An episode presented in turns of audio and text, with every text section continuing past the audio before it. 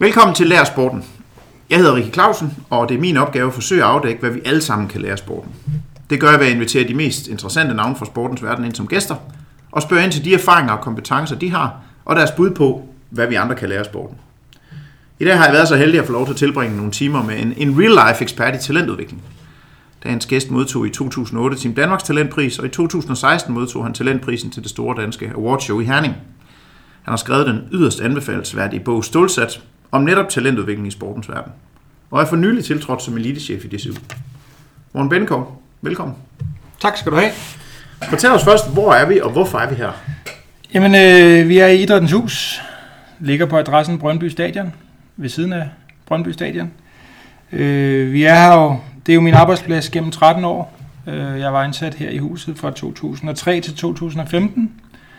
Og, og jeg er lige vendt tilbage, som, som du selv nævner i indledningen, øh, til et job som elitechef i Danmarks Cykelunion. Efter tre år øh, i, ude i den internationale mark på, på World Tour cykelholdet Team Sunweb. Med, øh, med blandt, andet, blandt andre en dansk profil, som vi jo kommer tilbage til, og som jeg i hvert fald er lidt interesseret i. Ja. Han er ikke sådan den, det, det klassiske talent i hvert fald, men, øh, men han er dygtig til at køre på cykel. Hvordan, øh, hvordan startede din egen idrætskarriere? Øh, man kan jo nærmest stille sig det spørgsmål, om jeg har haft en idrætskarriere. Øh, jeg har, som, som de fleste andre øh, børn, øh, i hvert fald i gamle dage, dyrket at spille i sportsgren, øh, men på, på, på, på lavt niveau, kan man sige, eller på børneniveau. Øh, jeg har aldrig været, været god til noget, øh, som jeg selv dyrkede, men jeg har spillet fodbold, basketball, badminton. Jeg har svømmet også lidt, øh, dit interessefelt. Og så har jeg også øh, gået til cykling selvfølgelig, men, men jeg har aldrig været heller ikke i cykling på et niveau, der, der på nogen måde minder om, øh, om de udøvere, øh, som jeg efterfølgende har, har arbejdet med de sidste 16 år som, som fuldtidstræner. Nej, fordi man vil nok tro, at du selv havde været professionel cykelrytter, eller i hvert fald havde haft en funktion omkring professionel cykelhold, før du kunne blive både coach og sportsdirektør og træner på et af de største World Tour hold, men, men, men sådan er det ikke. Nej, det, det, det er egentlig lidt en speciel øh, historie, eller en speciel vej, øh, i og med, øh, at det ikke ligesom lå i kortene. Øh, jeg er ikke ud af mesterlærerprincippet, og, og det var egentlig sådan i mange år, når jeg mødte folk fra, fra gamle dage, som jeg ikke havde set længe, så, så spurgte de, øh, hvordan fanden er du blevet landstræner i cykling? Øh, jeg husker ikke dig som en, der brugte hele dit liv på, på, på cykelsport i, i gymnasietiden og, og deromkring.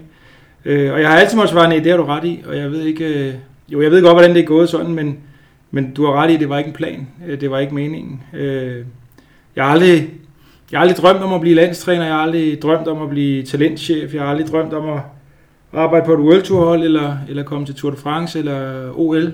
Øh, så, så, så min vej er lidt, lidt anderledes end så mange andre. Øh, vi kommer nok til at skrive, tale lidt om min, den bog, jeg har skrevet på et tidspunkt, som du allerede har nævnt. Og der skriver jeg jo, øh, man behøver ikke at være en god hest for at blive en god jockey. Øh, og, og det, er jo, det er jo sagt lidt i sjov. Øh, fordi der er jo nogle åbenlyse fordele ved at have prøvet tingene selv. Det, det er jo svært at komme udenom. Øh, men det har jeg altså ikke, og, og derfor har jeg jo så måttet øh, spille nogle andre kort. Jeg var selv umanerligt dårlig til at svømme, så jeg kan sagtens, jeg kan sagtens sætte mig ind i det. Noget af det, jeg stussede lidt over, da da jeg forberedte mig til i dag, det var, at, at, at du, er meget, øh, du er meget eksplicit på at beskrive, at du er sportsdirektør og træner og coach, hvor i min verden er det jo det samme, træner og coach. Ja, Kan man godt være fysisk træner for nogle cykelrytter på et World Tour hold, og så ikke være coach for dem, og omvendt? Det er sådan set øh, det er sådan systemet er på Team Sunweb. Øh, jeg kom jo fra, fra et job i, i Danmarks Cykelunion som U23-landstræner. Øh, og og i, i Danmarks Cykelunion er der jo en helt anden økonomi, end der er i, på et World Tour hold som Team Sunweb. Så, så der var jeg ligesom det hele. Øh, og det faldt mig også meget naturligt øh, at være træner og coach. Og det er jo også egentlig titler eller begreber, vi bruger i flæng. Men, men på Team Sunweb er det lidt anderledes. Øh, øh der har hver enkelt rytter øh, to, hvad skal man sige, stabile, nære relationer. Øh, en træner og en coach, og det er, det er aldrig den samme. Altså man skal have to forskellige nære relationer. Træneren er, er, er den, der laver træningen, rent praktisk. Øh, bestemmer, hvordan der skal trænes, hvornår, hvor meget, periodisering, øh, intensitet osv. Øh, coachen er, er den, der i princippet tager sig af alt andet øh, på, på den rytters vegne. Det vil sige, øh, han er med til at, at tage beslutninger om løbsprogram, han er med til at, at definere udviklingsområder på kort og på længere sigt, øh, altså karriereudvikling øh, for, for den, hvad skal man sige, for den hele øh, øh, udøver, atlet. Øh, det er også ham, der har ansvaret for at slå ned på, på disciplinære sager, eller, eller um, dårlig eller mangelfuld opførsel, øh, taktiske misforståelser i cykelløb osv. osv. Så, så coachen har, øh, har alt den kontakt til den enkelte rytter, som ikke har at gøre med selve træningen. Og jeg var selv lidt skeptisk, da jeg startede og sagde, kan man skille de to ting ad? Jeg har svært ved at forestille mig at være en træner uden at være en coach. Jeg kan måske godt se, at man kan være en coach uden at være en træner. Men det er lidt svært at sige, at du skal træne 100 timer i april, og jeg er egentlig ligeglad, hvordan du har det sådan ellers. Øh, de to ting hænger jo, hænger jo ret meget sammen. Så jeg var selv lidt skeptisk, og, og, og jeg formodede heller ikke, og det kan man heller ikke, man kan ikke være træner også uden at, at, at være coachende og opføre sig som en coach øh, næsten i alle samtaler. Øh, men, men omvendt kan jeg, jeg kan godt se logikken i på sådan en World Tour hold, også når man kommer ind som ny, at øh, det er godt at have flere stabile relationer, og det er noget af det, Team Sunweb er rigtig gode til. Der er ikke nogen, der bliver glemt, der er ikke nogen, der ligesom skal klare sig selv øh, og ikke får feedback. Øh, det får alle, og, og, og det er en stor hjælp at have to øh, nære kontakter, to nære relationer, som, som rent faktisk interesserer sig for en og har tid til at tage sig af en. Øh, det er den ene ting. Den anden ting er, øh, og, og det er jo også interessant sådan set, at øh, Team Sunweb ser det også lidt i et antidoping-perspektiv. Øh, historisk set øh, har det jo været sådan ofte, at, øh, at en, en cykelrytter havde en øh, medsammensvoren, det kunne være en sonjør, en læge, en træner, som hjalp med, med at snyde. Øh, det er den korte version, fordi der var måske også øh, større setup omkring det, men, men ofte havde man en øh, åbenlys medsammensvoren. Og, og der kan man sige, her, der skal man, hvis man skulle snyde på Team Sunweb, så skulle man snyde to, øh, eller mindst en, ud over ham, man var medsammensvoren med, skulle man ligesom øh, dække sig for. Øh, så, så i hvert fald på, på tankeplan er det også et system, de har lavet for at, øh, for at gøre det sværere at snyde øh, holdet. Altså ikke bare snyde omverdenen, men også snyde holdet øh, i forhold til at, at dope sig. Hmm. Jamen interessant, fordi jeg, jeg havde fornøjelsen af at være på Idræns Trænerakademi med Rune Larsen, og han har jo snakket meget om, hvordan han arbejder med rytterne på Astana, og der var det jo netop både den fysiske træning, og i høj grad også den coachende del. Så det var derfor, jeg studsede lidt over det, men det giver meget god mening. Holdene er meget forskellige bygget op, og, og min erfaring er sådan set, at der er en hel del hold, hvor man, hvor man ikke har særlig meget kontakt med nogen som helst, øh, og hvor det kører øh, ualmindeligt old school. Øh, men, men, men sådan et hold er Team Sunweb. Men, men generelt er der, er der stor forskel på, hvordan cykelholdene organiserer sig. Øh, de fleste er, hvad jeg vil kalde relativt øh, gammeldags organiseret. Jeg, jeg havde jo en uh, snak med Michael Rasmussen også. Hvor meget har du som træner og, og coach været ind over udstyr? Fordi det brugte vi en hel del tid på det her med, at det var den enkelte rytter med han, der havde ansvaret for at have styr på det. Ja. Øh, på Team Sunweb var det ret meget ude af mine hænder. Øh, der var eksperter ansat til, til det hele. Der var tech manager og bikefit øh, folk ansat, og og ja, alverdens mennesker med, forstyr, med styr på, på teknik og teknologi. Så, så der var det mere en formidlende rolle i forhold til at arrangere, øh, hvis man for eksempel var coach på Team Sunweb, kunne det godt være, at man, man var involveret i planlægning af, af en øhm, vindtunneltest, og test af en ny hjelm, eller test af en ny engstartsramme, eller et eller andet. Øh, så på den måde kunne man godt være involveret i noget planlægning og logistik. Men den tekniske del øh, var vi jo øh, ikke eksperter i, og, og på så stort et setup er der eksperter til den slags ting. Så på Team Sunweb var det langt ud af mine hænder. Øh, i, I Danmarks Cykelunion var jeg måske lidt tættere på det, men, men jeg har nu aldrig anset mig selv som nogen som helst form for ekspert i teknologi. Så jeg har egentlig altid øh, øh, lavet det være mit bidrag og sikre, at de faktisk kom i kontakt med nogen, der, der havde forstand på det, i stedet for, at jeg prøvede på at have forstand på det. Fordi så.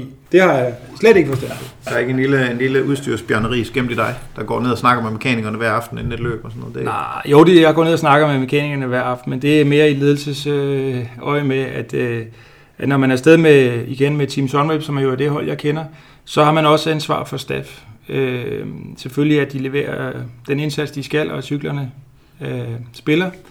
Men man har også ansvar for at sikre sig, at, øh, at de har det godt, og at, øh, at, øh, at få løst de konflikter, der kunne være indbyrdes mellem mekanikere for eksempel, fordi det kan jo sagtens ske, som i alle andre øh, sammenhæng, at folk ikke kan få, få noget til enighed om forskellige ting. Så det havde man ansvar for, så derfor var jeg faktisk nede og snakke med mekanikerne, men jeg har, og jeg har også nogle gange spurgt, hvad græns kører de med i morgen, og, og, og forholde mig til det, øh, men, men jeg har aldrig gået ned og sagt, jeg tror, det er en anden øh, olie, der skal på den kæde der. Fortæl lidt om, hvordan du kom ind i DSU, først som landstræner og så som øh, talentchef.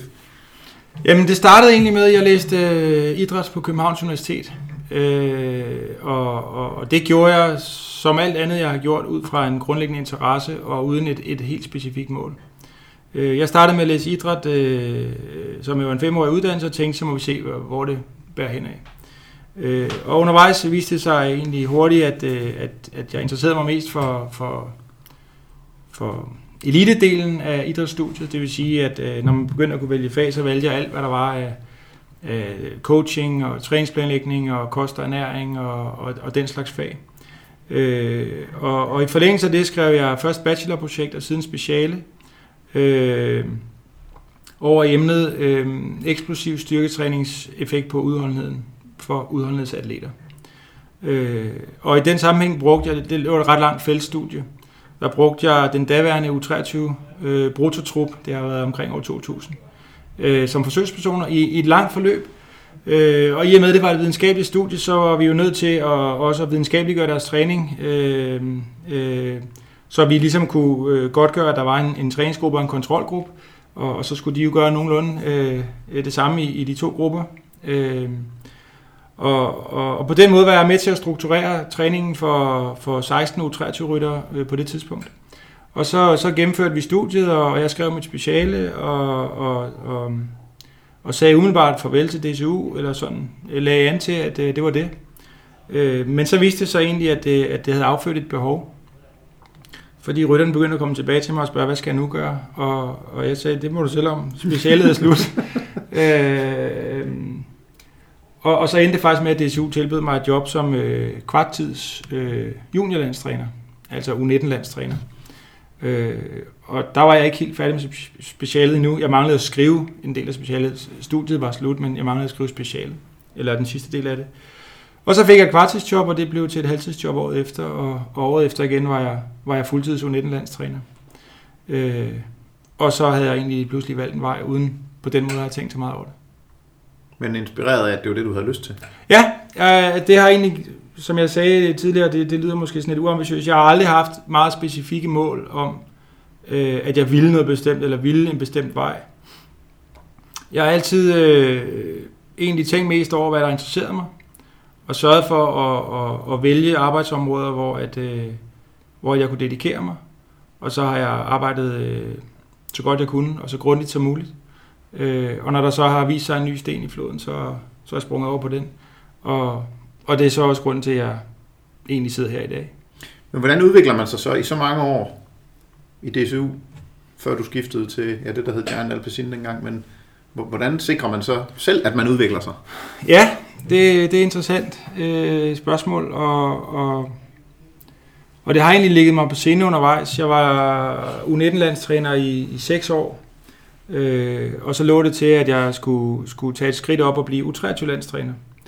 Og, og på det tidspunkt sagde jeg til Danmarks Cykelunion, vi, jeg synes, vores talentudviklingskoncept øh, og vores program er ved at være så, så stort øh, og så langvejt, altså fra, fra U17, 15-16-årige drenge, og til i hvert fald til U23 og i princippet også unge professionelle cykelryttere.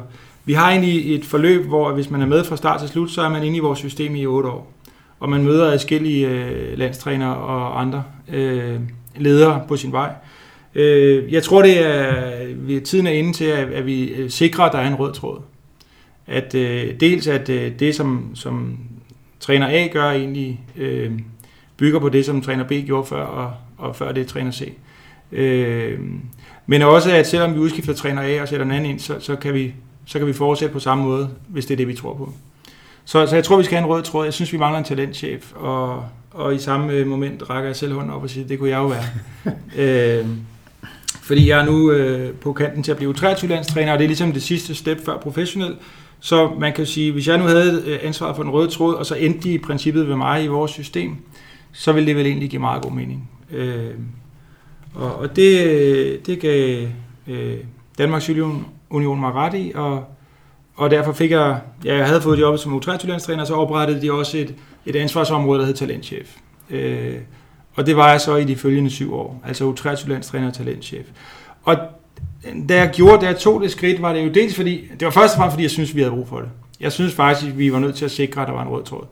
Men jeg vil også være ærlig og sige, at jeg tænkte også på, at det ville være fint for mig selv. At, øh, at øh, både at få nogle flere, øh, øh, hvad skal man sige, noget, noget mere på mit CV, men også øh, nogle nye erfaringer. Så jeg ikke i gåsøjne kun tænkte som træner, og kun tænkte på, hvad, hvordan skal træningen være i, i morgen og i næste uge og i næste måned og, og, og løbsprogram og sådan noget. Men jeg også blev sådan lidt mere ansvarlig over for at tænke langsigtet og, og tænke den her røde tråd. Og det, det synes jeg var spændende, både, øh, både for, for nu og her, men også for mit CV. Og så synes jeg som sagt helt oplagt, at, at vi manglede det i Danmarks Union. Øh, så, så, så, så det er et eksempel på et tidspunkt, hvor jeg, øh, hvor jeg sikrede mig min egen udvikling. Så har jeg taget noget lederuddannelse, og så sluttede jeg egentlig af i DCU i min sidste periode med at skrive bogen, Stålsat, som, som også var et, øh, et, et absolut udviklingsområde for mig selv, at øh, kæmpe mig igennem at skrive en bog, og, og også at samle alt det, jeg havde oplevet øh, på 200 eller andet 30-40 sider. Og du brugt reelt et halvt års tid, samtidig med, at du også havde job og på, på at skrive bogen. Ja. Normalt så ja. hører man jo, og den, jeg skal skynde mig at sige, den, jeg opfatter den som så dels gennemarbejdet, men man hører jo normalt, at det tager et år, hvor man ikke laver andet. Ja, det skulle nok også måske have gjort, men, men 2015 var et hårdt år. Øh, ikke, ikke ubehageligt, men øh, anstrengende. Øh, fordi jeg, det var mit sidste år som U23-landstræner. Det var jo et år, hvor det gik rigtig godt med, med den gruppe af unge rytter, som, som i dag øh, kører stærkt på højeste niveau. Øh, så brugte jeg cirka et, et halvt års værk på at skrive bogen. Øh, og det tog, jeg gjorde det over et år, men jeg brugte cirka et halvt års værk på det. Og så fik jeg jo mit femte barn også i 2015. Så, så det var et år, hvor, jeg tænkte på, at sådan her kan det nok ikke fortsætte uendeligt. Måske bør jeg sætte kadencen lidt ned på et tidspunkt. Men, øh, men jeg fik det gjort, og, og, og det var jeg rigtig glad for. Havde du medarbejdere som talentchef? Og så havde du, havde du, altså, var nogen, der refererede til dig? Øh, ja, det gjorde, øh, det gjorde U19-landstræneren og U17-landstræneren. Øh, så vi var en gruppe på tre landstrænere, som, som tilsammen øh, varetog øh, talentarbejdet med, med, med landevejscykelrytterne i Danmark. Den nye stilling, du nu har fået, elitechef, den hed, sådan er det jo lidt i forbundet, det hedder noget, så hedder det sportschef, så hedder det elitechef, så hedder det eliteansvarlig osv.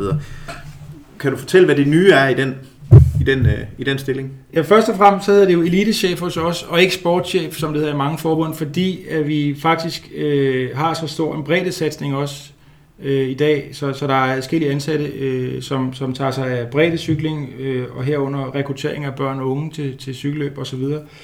Så man vil gerne øh, illustrere, at, øh, at det område, jeg var chef for, det var eliten, øh, hvor at i mange forbund, og også tidligere DSU, der var det hele samlet. Der var man sportschef øh, for, for alt, hvad der rørte sig på, på, på cykelhjul. Øh, men, men nu er det eliten, jeg har ansvar for, og, og det øh, involverer fem discipliner. Øh, landevej, som, som man kan sige er mit ekspertområde, øh, banecykling, mountainbike, BMX og cykelcross. Og, og, og til at varetage de fem discipliner er der 11 landstræner. Og dem har jeg jo så ansvar for i det daglige. Jeg bliver nødt til at spørge, hvad med e-sport? Der er jo tusindvis af mennesker nu, der, der jeg, har, jeg er virkelig dårlig til at cykle, men jeg elsker at cykle. Og jeg har overvejet at købe sådan en, du ved, sådan, hvad hedder den, Swift. Ja. ja. ja. Hvordan ser du det i, i, i fremtiden? Ja, e-sport er jo relativt nyt, øh, og, og, og det er også noget, der, øh, der rører sig her i Idrættens Hus på, på alle etager og i alle øh, rum. Og i Danmarks Cykelunion forholder vi os også til det. Jeg har ikke forholdt mig til det endnu, fordi at, øh, jeg har været ansat en måned, og der, der er meget, der kommer før det. Men, men e-sport er jo, er jo åbenlyst på vej ind, og, og for eksempel er der, er der e-sport verdensmesterskaber i cykling i Yorkshire på den samme rute, som vi skal køre landvejs-VM i Yorkshire her til, til september. Øh, og, og det er svært at forudsige, men måske er, er, er e-sportcykling større end cykling om, om ganske få år. Øh, nu og her har vi, har vi folk til at kigge på det, øh, og, og jeg har ikke selv gjort noget yderligere ved det endnu, men, men det, det er meget muligt, at jeg kommer til at forholde mig mere konkret til det inden længe. Altså det er jo det eneste e-sport, som jeg ser det lige nu, der er direkte overførbart. Altså det er FIFA-fodbold jo ikke, kan man sige. Men, nej, nej. men, men det er jo det samme. Ja. Du sætter det op på en, og jeg tænker, hele nøglen til at få flere mennesker til at være aktive, kunne godt ligge øh, sådan et sted. Altså Deep så det gives ja. vision om at ja. få... Ja, altså, jeg tror, det du mener er, at det, det, det gode ved e-sport cykling er, at man rent faktisk får Ja, præcis, præcis. Uh, man sidder ikke og bliver usund og syg uh, på længere sigt. Og, og det synes jeg også er, jeg ved ikke, om man skal kalde en formidlende omstændighed, uh, fordi det er ikke, fordi jeg er sådan super begejstret for e-sport som, som en sportsdisciplin, uh, sådan i al almindelighed. Øh, jeg, jeg, jeg har personligt lidt svært ved at se det i Danmarks Idrætsforbunds regi, øh, og nu taler jeg helt for, for egen regning. Men som du siger lige præcis, øh, cykeldelen er jo rent faktisk øh, en krævende disciplin som cykling, øh, og det er jo en parallel til at cykle. Der er nogle ting omkring, at man kan gøre det indenfor, og man behøver ikke at være det samme sted som dem, man sidder i felt med osv. Men, øh, men det er rent faktisk en, en krævende sportsdisciplin. Øh, og det synes jeg som sagt er en form for familieomstændighed. Og og, og uanset hvad, er vi jo nødt til at forholde os til, at det er på vej øh, i, i alle øh, kroge af idrættens hus. Øh, så så, så det, det forholder vi os også til. Man siger, hvis ikke man er vågen på det, så bliver man nok kørt over, tænker jeg, nogle kommersielle ja, aktører i hvert fald. Det, det tror jeg også. Æh, som talentchef, der skal du jo kunne inspirere trænere og rytter og, og, og alle mulige andre aktører i det danske cykelmiljø. Hvem har du været mest inspireret af øh, i din egen trænerkarriere? Øh, jamen, der er jo egentlig både trænere, ledere og, og rytter. Øh, jeg har jo aldrig, som jeg sagde indledningsvis, jeg har aldrig haft en sportskarriere selv, der ligesom gjorde, at jeg har haft øh, high. Øh, jeg har ikke været i high performance miljøer, for det var jeg for dårlig til.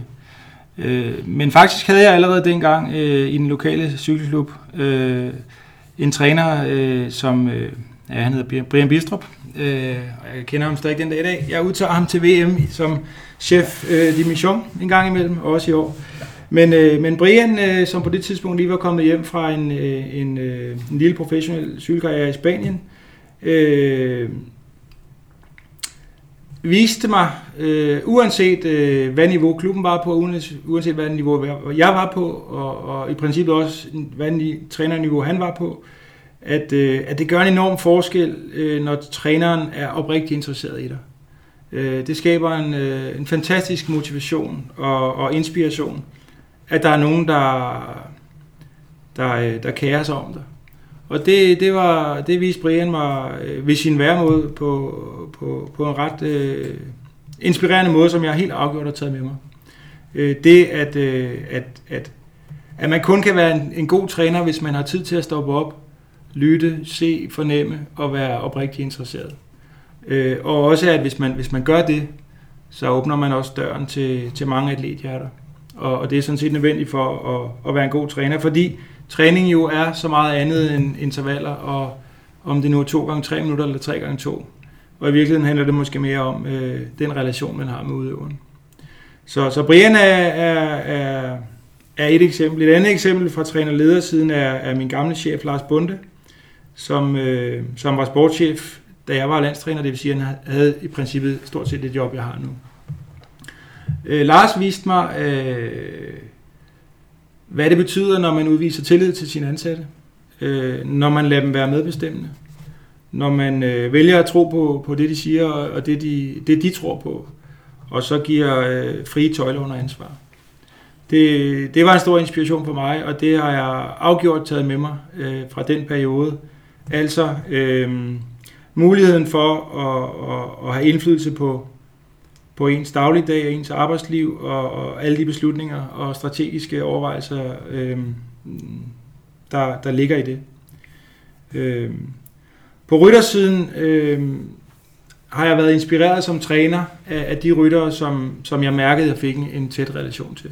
Og det er der sådan set adskillige af. Et godt eksempel er faktisk Mads Wirt Schmidt, som, som i dag kører på Katusha, og som, øh, som jeg var i et langt forløb med, som, som kulminerede med, vel ikke forkert at sige, hans, hans bedste år indtil videre i 2015, hvor han, øh, hvor han vandt U23-verdensmesterskabet i enkeltstart.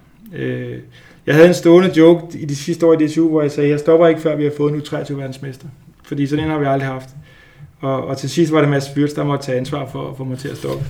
Så, øh, så han blev, han blev 23 verdensmester i start i, i Richmond i, i USA, og, og det forløb vi havde, og det rakte sådan set langt ud over selve medaljen, men det forløb vi var i, og, og den måde jeg, jeg havde følelsen af, at jeg gjorde en forskel for ham, motiverede mig rigtig meget. Øh, og det har jeg oplevet mange gange siden, også på, på Team Sunweb har jeg mødt adskillige unge ryttere, som, øh, som, som har inspireret mig, fordi at jeg kunne mærke, at, øh, at de var glade for, at øh, jeg var der for dem. Det, det er jo øh, egoistisk set en, en fed følelse, at, at, øh, at det man leder og det man arbejder med, de, øh, de åbenlyst øh, er glade for det samarbejde. Handler det om at føle, at man gør en forskel sådan overordnet, eller handler det i virkeligheden mere om, om at føle, at man er i en relation, der også giver en noget? Ja, jeg, kan rigtig, jeg synes, relationerne er rigtig interessante. Det, det, i, I de senere år har, det, har det, den del øh, interesseret mig meget. Jeg kan huske tilbage i de, i de første år som, som ungdomslandstræner, hvor jeg jo kom direkte fra universitetet og, og, og ikke vidste så meget om cykelsport, der, der brugte jeg rigtig meget tid på at slå mig ind i miljøet ved at være en god træner. Altså ved at, at, at øh, forberede rytterne på en god måde, øh, rent fysisk. Lave gode træningsprogrammer. Jeg var meget fokuseret på, at trænerrollen var en trænerrolle. Altså, man træner nogen. Øh, og så nåede jeg til et punkt, hvor jeg egentlig synes, at, at det, var jeg, det var jeg blevet god til, eller det havde jeg fået styr på, eller, eller jeg var ved, ved et, øh, et punkt, hvor at nu kunne jeg godt gøre mere, øh, uden at, at forringe indsatsen på, på træningsprogrammet. Øh, og så blev jeg egentlig mere og mere interesseret i, i selve coachfunktionen, og det at stå i relation til, til dem, man arbejder med, og, og, og de mennesker, hvis udvikling man forsøger at påvirke. Øhm, og, og, og den dag i dag er det jo også det, der egentlig motiverer mig allermest. Det er egentlig øh, at stå i relation til mennesker og, og være med til at påvirke deres udvikling. Det skal ikke være nogen hemmelighed, at det, det har været svært for mig at sige farvel til, til trænerjobbet, forstået på den måde, at jeg ikke længere sådan skal have daglig kontakt med atleter. Og jeg er sådan lidt, øh, hvad skal man sige, bange for at slippe de relationer. Øh, men jeg har jo øh, overbevist mig selv om, øh, at at de relationer kan jeg så opnå, øh, for eksempel til landstrænerne, øh, i mit fremtidige arbejdsliv. Øh, og så vil det være lige så fint og godt. Øh, I virkeligheden har jeg altid sagt, jeg vil gerne stå i relation til nogen, jeg vil gerne være med til at påvirke nogens udvikling, og i princippet er det lige meget, nu er det tilfældigvis nogen, der cykler, men det kunne egentlig også lige så godt have været nogen, der spillede violin eller stod på hovedet. Øh, det at, øh, at mærke, at, at at relationerne mellem mennesker rent, rent faktisk kan flytte både det ene og det andet menneske. Altså begge, begge sider af relationen, synes jeg er enormt øh, spændende og, og værd at bruge tid på. Men det er, jo der, det er jo der, det så bliver spændende, fordi så handler talentudvikling jo, og ligesom du også siger i din bog, i virkeligheden ikke så meget om fysiologi og viden om træning og, så, og de ting, men mere om at udvikle på mennesker. Ja. Øhm, og, og mere om at tage nogle egenskaber fra mennesker, du har en, øh, du har en passus i bogen, hvor du siger, Giv mig, vis mig 10 atleter, der kan, og 10, der vil. Så tager jeg de 10, der vil. Mm. Og så kan du gå i krig med de 10, der kan. Ja.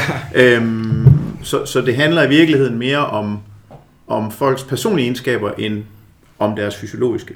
Og det kan man sige, det understøtter jo meget godt det, du siger med, at det, der, det, der giver dig noget, det er relationen, og det er arbejde med relationen og arbejde med mennesket. Ja, og så, så vil jeg sige, selvfølgelig er det ikke det er ikke irrelevant, hvad de, hvad de kan. Men jeg har bare set så mange eksempler på, at hvis man, hvis man kan meget, men ikke ved det nok, så, så er det godt det samme. Så, så uden viljen kommer man ikke langt. Så kan man næsten bedre komme øh, ud over stepperne med, med lidt, lidt mindre kunde som udgangspunkt, men en masse vilje end omvendt. Så det er ikke fordi, jeg ikke vil arbejde med dem, der, der bare kan, men jeg vil, jeg vil se, om jeg kan finde viljen i dem også. Og så er jeg opmærksom på, at, øh, at dem, der har viljen og, øh, og en eller anden rimelig forudsætning også, rent, øh, hvad skal man sige, fagligt, de kan nå rigtig langt. Det har jeg set mange eksempler på, og, og jeg synes, den del er lige så spændende. Hvornår kan man se, om folk vil? Ja, man skal passe på med at vurdere i hvert fald børn og unge for tidligt, vil jeg sige. Øh, lige pludselig så er der jo, så sker det jo, at, at der er nogle ledninger, der pludselig når hinanden på øverste etage. For drengene især. Og, og, og, så sker der noget. Så, så, og det er jo også det er jo noget af det, vi, vi er meget opmærksom på i cykelsporten, som er en, i hvert fald på landevejen en, en rimelig tekniksvag sport. Øh, at, at man kan egentlig komme rimelig sent og nå rimelig langt. Øh, man kan komme langt med, med stor vilje. Øh, øh, man kan træne sig op til et relativt højt niveau. Man kan ikke blive verdens bedste, hvis man ikke også har et stort talent. Og man kan måske heller ikke komme i top 10 eller 20. Men man kan stadigvæk nå rigtig langt. Man kan vinde store cykelløb, man kan få masser af gode oplevelser, og man kan være en værdifuld supportrytter øh, med et rimeligt talent og en stor vilje. Øh, og, og det synes jeg er spændende. Jeg kan faktisk... Jeg har flere gange sagt til, til nogle af rytterne på Sunweb, hvor jeg jo trænede også en del rytter, som var, var øh, hvad skal man sige, 100% hjælperytter. For eksempel en rytter, en amerikaner ved navn Chad Hager, Øh, Ham, der kom så slemt til skade der. Ja, ja. en af dem, der kom øh, mest alvorligt til skade i vores ulykke der i 2016. Øh, hvor jeg har sagt til ham, han har jo næsten aldrig sin egen chance. En gang imellem slipper vi ham løs på enkeltstarterne, øh, hvis ikke der er en vigtig etap dagen efter. Øh, men indimellem får han chancen. Øh, og jeg havde egentlig følelsen af, at, øh, at ham flyttede jeg.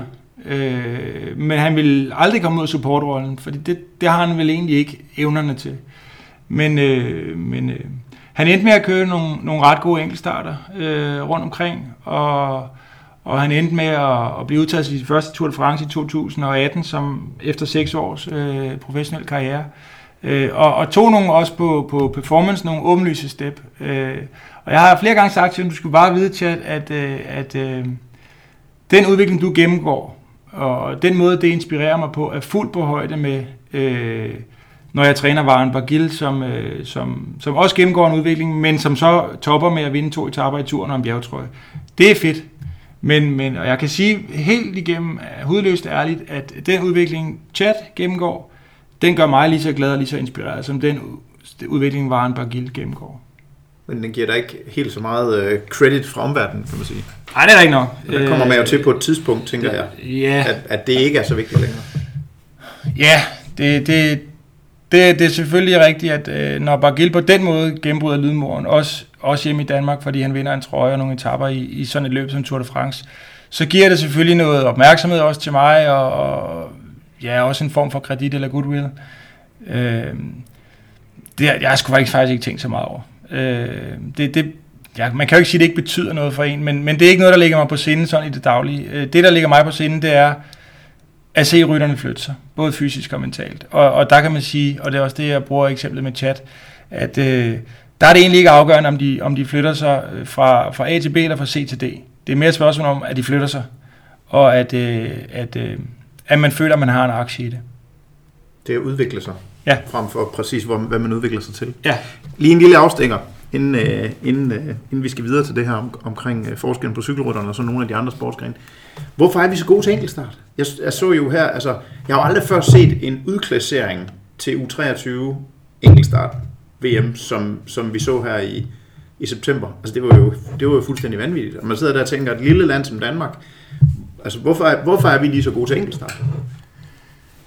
Det, det er egentlig et godt spørgsmål. Der var mange år, hvor vi, hvor vi var, var gode, men ikke rigtig kunne vinde U23 VM. Øh, der var flere år, hvor, hvor jeg arbejdede tæt sammen med Rasmus Kvade, som på det tidspunkt øh, også øh, kørte rigtig stærkt på banen. Øh, vores tradition kommer lidt fra banen. Det er der, de historisk set er kommet fra de sidste 10-15 år, dem der har kørt enkeltstart. Det er lidt sort-hvidt, men i høj grad er de kommet fra banen. Øh, Øh, Mikkel Bjerg, som du refererer til, øh, kommer jo ikke som sådan fra banen, øh, men jo også drabe stærkt, og med ham flere andre. Men, men der var egentlig en del år, hvor vi kæmpede for at vinde det U23 VM, og hvor det aldrig lykkedes med Rasmus Kvade. Vi, vi gjorde flere ihærdige forsøg sammen. Øh, tilbage omkring i København fik han sølv øh, i Richmond. Nej, i Australien styrtede han. Så blev han 4 og 6, og vi, vi nåede aldrig at vinde en guldmedalje. Øh, så kom Lasse Normand til og, og tog også medalje. Han tog medalje i Firenze, men ikke en guld. Øh, og så var det faktisk med Svyrts i 15, der, og han var heller ikke fra banen i øvrigt, som, som, øh, som lykkedes med det, og efterfølgende har vi nærmest ikke kunnet undgå at vinde. Øh, og vi er nærmest blevet til, til Australien, som, som plejede altid at vinde, øh, over blandt andre også. Øh, og nu har vi så vundet tre af de sidste fire gange, og, og i nogle tilfælde med en enorm margin. Og det kan selvfølgelig skyldes enkeltrytter.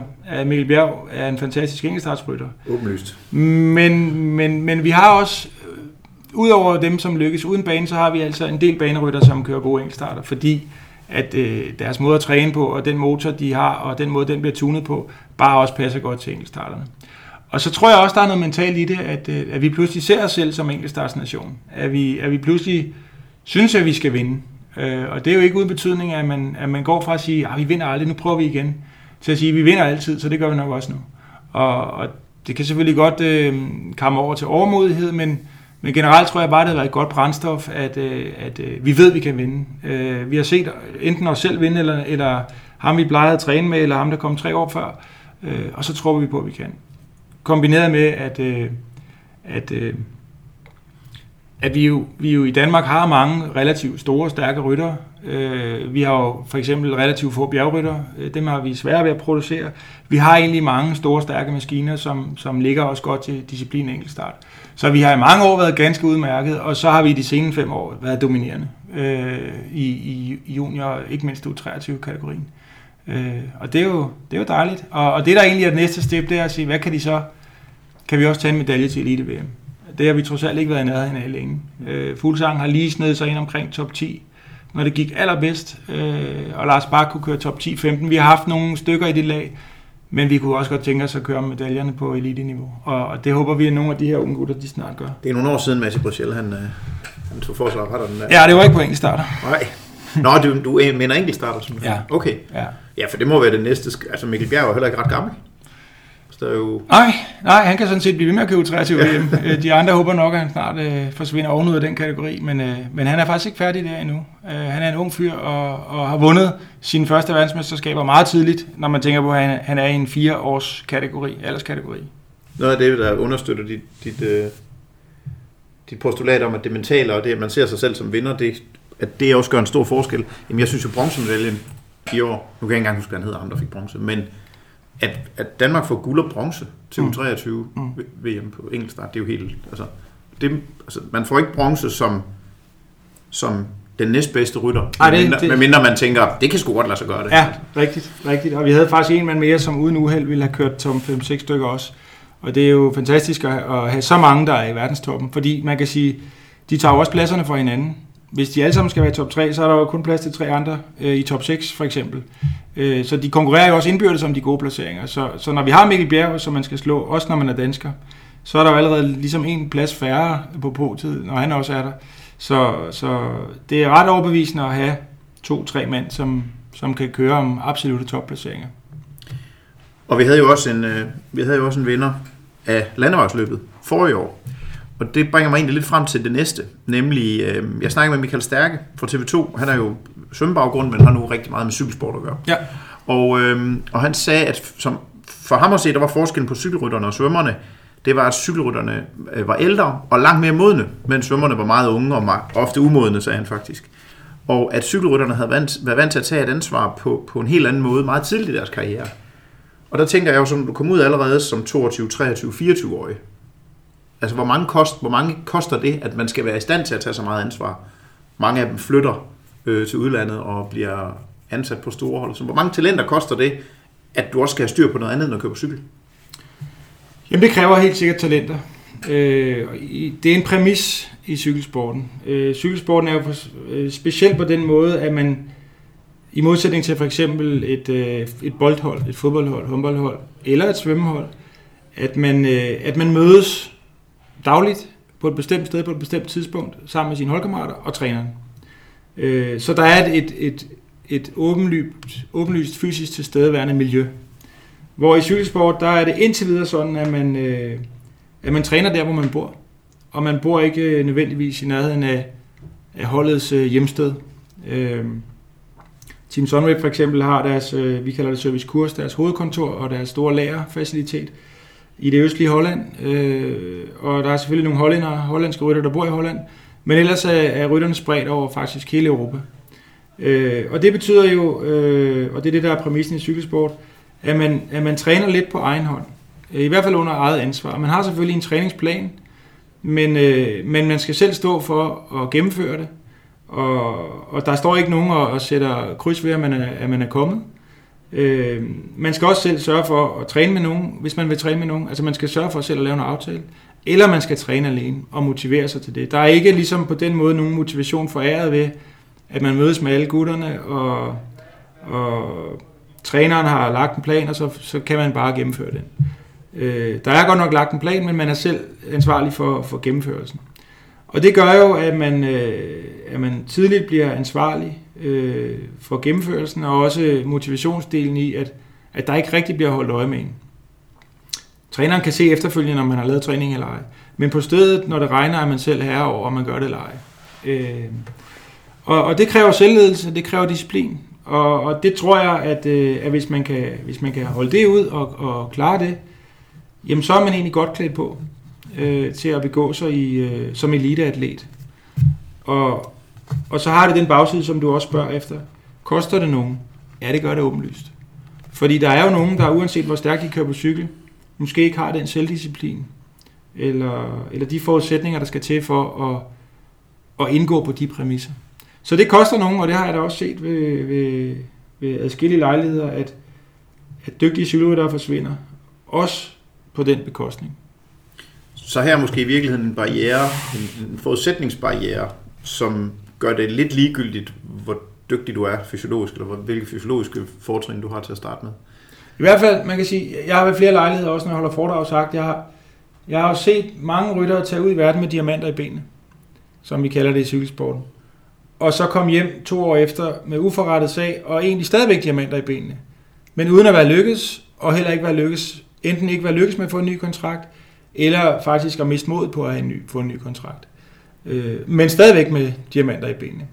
Og det, det illustrerer jo meget tydeligt, at der er andet mellem himmel og jord end, en gode ben i cykelsport, eller generelt gode faglige forudsætninger. Men når du så siger, at du har arbejdet med at lave en rød tråd fra U17 til U19 til U23, så der er en rød tråd nu i hele DSU, så bliver det spændende at sige, hvad er det så, I kigger på, når I udvælger rytter der? Fordi hvis de fysiologiske forudsætninger, de sådan set er ligegyldige, hvis ikke du kan klare den her barriere, mm. hvad er det så, man udvælger efter på U17? Det var egentlig en del af, af det koncept, vi, vi, vi lagde op dengang. Det var, at øh, for det første, så skal vi starte med at arbejde med rytterne relativt sent i DCU-regi. Selvfølgelig foregår der noget i klubberne, øh, også uundværlige øh, elementer foregår på klubniveau, men på landsholdsniveau arbejder vi ikke før u 17. Det vil sige, når, når atleterne er 15-16 år. Og det er jo relativt sent kom, sammenlignet med andre sportsgrene. Ja, der er deres karriere nærmest slut i svømning. Ja, der er de tæt på at slutte i svømning. øhm, og det gør vi ud fra den betragtning, at på det, vi kan ikke vurdere noget som helst inden da. Faktisk er det også for tidligt at vurdere noget der. Øhm, så, så vi udtager først til U17 bruttolandsholdstrup, og det gør vi for at uddanne. Vi samler dem i weekender og, og, og prøver at indføre dem i, hvad det vil sige at være en spirende, øh, talentfuld cykelrytter. Og så, så var det egentlig vores, øh, og det er det stadigvæk vores, vores øh, idé er, at vi samler rigtig mange. Vi vil hellere udtage fem for meget end en for lidt. Vi vil ikke lukke døren for nogen, som vi virkelig godt ved, at vi ikke helt kan bedømme endnu. Så vi havde faktisk brutotrupper på 60 rytter i u 17. 30 øh, på østsiden og 30 på vestsiden. Og det er, det er i parentes bemærket måske, på det tidspunkt var det måske omkring 30% af, hvem der var til rådighed. Det vil sige, at du kan sige, at 30% øh, af de cykelrytter, der var i, i, i den aldersklasse på det tidspunkt, de var jo faktisk i godsøjne på landsholdet. I U19 skar vi det så ned til 30 rytter, men der var også et naturligt frafald generelt, så der var det faktisk stadigvæk omkring 25-30% af dem, vi havde til rådighed, vi udtog til landsholdet til bruttosamlinger. Og i u 23 skar vi det så ind til at sige, nu tager vi kun dem, vi egentlig, hvad skal man sige, dem vi ikke kan, kan udelukke, kan blive professionelle. Vi arbejder kun med dem, hvor vi siger, de kan muligvis blive professionelle, hvis, hvis det fortsætter sådan her. Vi ved så godt, at de nok ikke alle sammen bliver det, men de har alle sammen muligheden. Og så der er vi nede på at udtage 12, 13, 14 mænd. Øh, så det vil sige, at, at vi, vi, der, der var ikke tale om et nåløje i starten, der var tale om en ladport. Og så ender vi i noget, der minder om et, et nåløje. Øh, og vi har tit været op imod øh, forældre og andre, der ønskede sig, at vi udtog yngre landshold og, og lavede flere selektioner. Men det vil vi ikke, fordi vi ved, at øh, vi risikerer at sortere nogen fra, som rent faktisk viser sig, og det er det, du spørger om, og have det, der skal til oven i hovedet. Og i øvrigt måske bare være sent udviklet rent fysisk, og det kan jo altid komme. Så, så det var vores filosofi, udtag relativt sent, og udtag mange, og så færre og færre. Og, og den model tror jeg egentlig øh, har været en del af vores succes. Vi har ikke jeg kalder det nogle gange, vi har været gode til at, ud, og, og udnytte vores smådriftsfordele i Danmark. Vi har, vi har ikke overset nogen. Vi har, vi har, man skulle ikke stikke næsen ret langt frem, før man kom tæt på, på kvalificeret rådgivning. Spændende, og når man kommer fra svømning, så jeg vil sige, jeg synes, jeg synes det lyder fornuftigt, og, og, og uden at blive alt for politisk, så sige, at jeg synes, I skal holde fast i den betragtning. Øh, lige mens vi sidder her nu, der er der danske mesterskaber for 12-årige piger i svømning. Ja. Og hvad det sætter i gang øh, af både hos 12-årige piger, men også hos deres forældre og deres bedstemødre og deres onkler og deres tanter, og, der, ja. og det fokus, det sætter i gang, det koster jamen, øh, 80 procent af dem, der på papiret er dygtige, når de er 12 år gamle. Ja.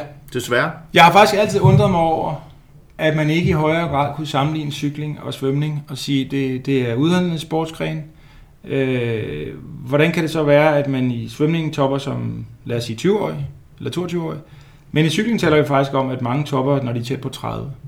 Hvordan kan det være, at karrieren ikke er startet i cykling, når den slutter i svømning? Øh, hvordan kan det være, at man, at man piner svømmerne så meget med træning så tidligt? Øh, er de gale på den, eller er vi gale på den? Øh, jeg, har aldrig, jeg, øh, jeg ved sådan set ikke, om, om svømning er, altså de laver også OL-medaljer og medaljer på højeste niveau, så man kan jo ikke ligesom sige, at det, det er forkert. Men man kan åbenlyst sige, at det er to forskellige tilgange. At træne så meget så tidligt i svømning, hvor vi i cykling faktisk prøver at forhindre dem i at træne for meget for tidligt, fordi vi er bange for, at de brænder ud. Det er jo to helt forskellige tilgange, og, og jeg har aldrig helt gennemskuddet svømnings øh, tilgang, for at være ærlig. Jeg tror, meget af det skal findes i noget kultur, men meget af det skal desværre også, tror jeg, findes i, at svømmeklubber er store økonomiske enheder. De har masser af penge sammenlignet med en tilfældig badminton eller cykelklub. Mm. Og derfor bliver der ansat fuldtidstræner. Og hvis du bliver ansat som ung fuldtidstræner på anden holdet, ja, så du og du noget. bliver bedømt på, hvor mange medaljer er der til dansk årgang, ja. så, så, så er det ret nemt. Og det, det, det handler bare om at koste, koste noget træning på. Ikke? Ja. Øhm, og så handler det jo også om, tror jeg, at man godt se, hvis man skal leve af at cykle, så skal man være god fra man er 25. Der er ikke nogen, der kan leve af at svømme. Nej, det er en god point. Den, den, den del er der jo også. Ikke? Så ja. du skal bo hjemme med mor og far, indtil du er, jamen, indtil du er færdig med at svømme, med mindre du bliver Pernille Blume eller Rikke ja. Møller Pedersen. Ikke? Jo. Omvendt kan man sige, at det er lidt de samme præmisser i roning, men der er de også ældre. Ja. Øh, men du har ret, det er en god pointe, at der er noget økonomi i det. Det kan jeg godt se. Der har I en fordel i hvert fald. Der er ja. noget at gå efter, kan man ja. sige, når man, når man har været til OL. Ja. Man siger, okay, der er stadigvæk noget at gå efter. Ja.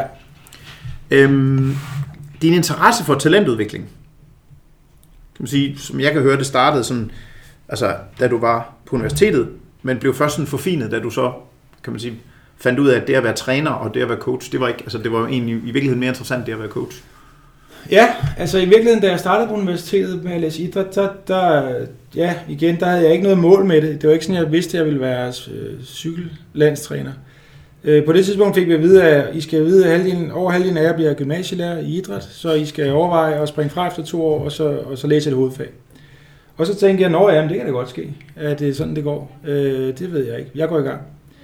Øh, og på det tidspunkt, jeg startede ikke på idræt, fordi jeg ville være talentudvikler. Øh, det var, jeg vil næsten sige, jeg sluttede heller ikke som talentudvikler.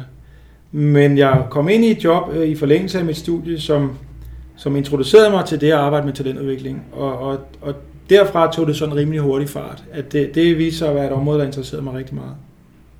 Okay.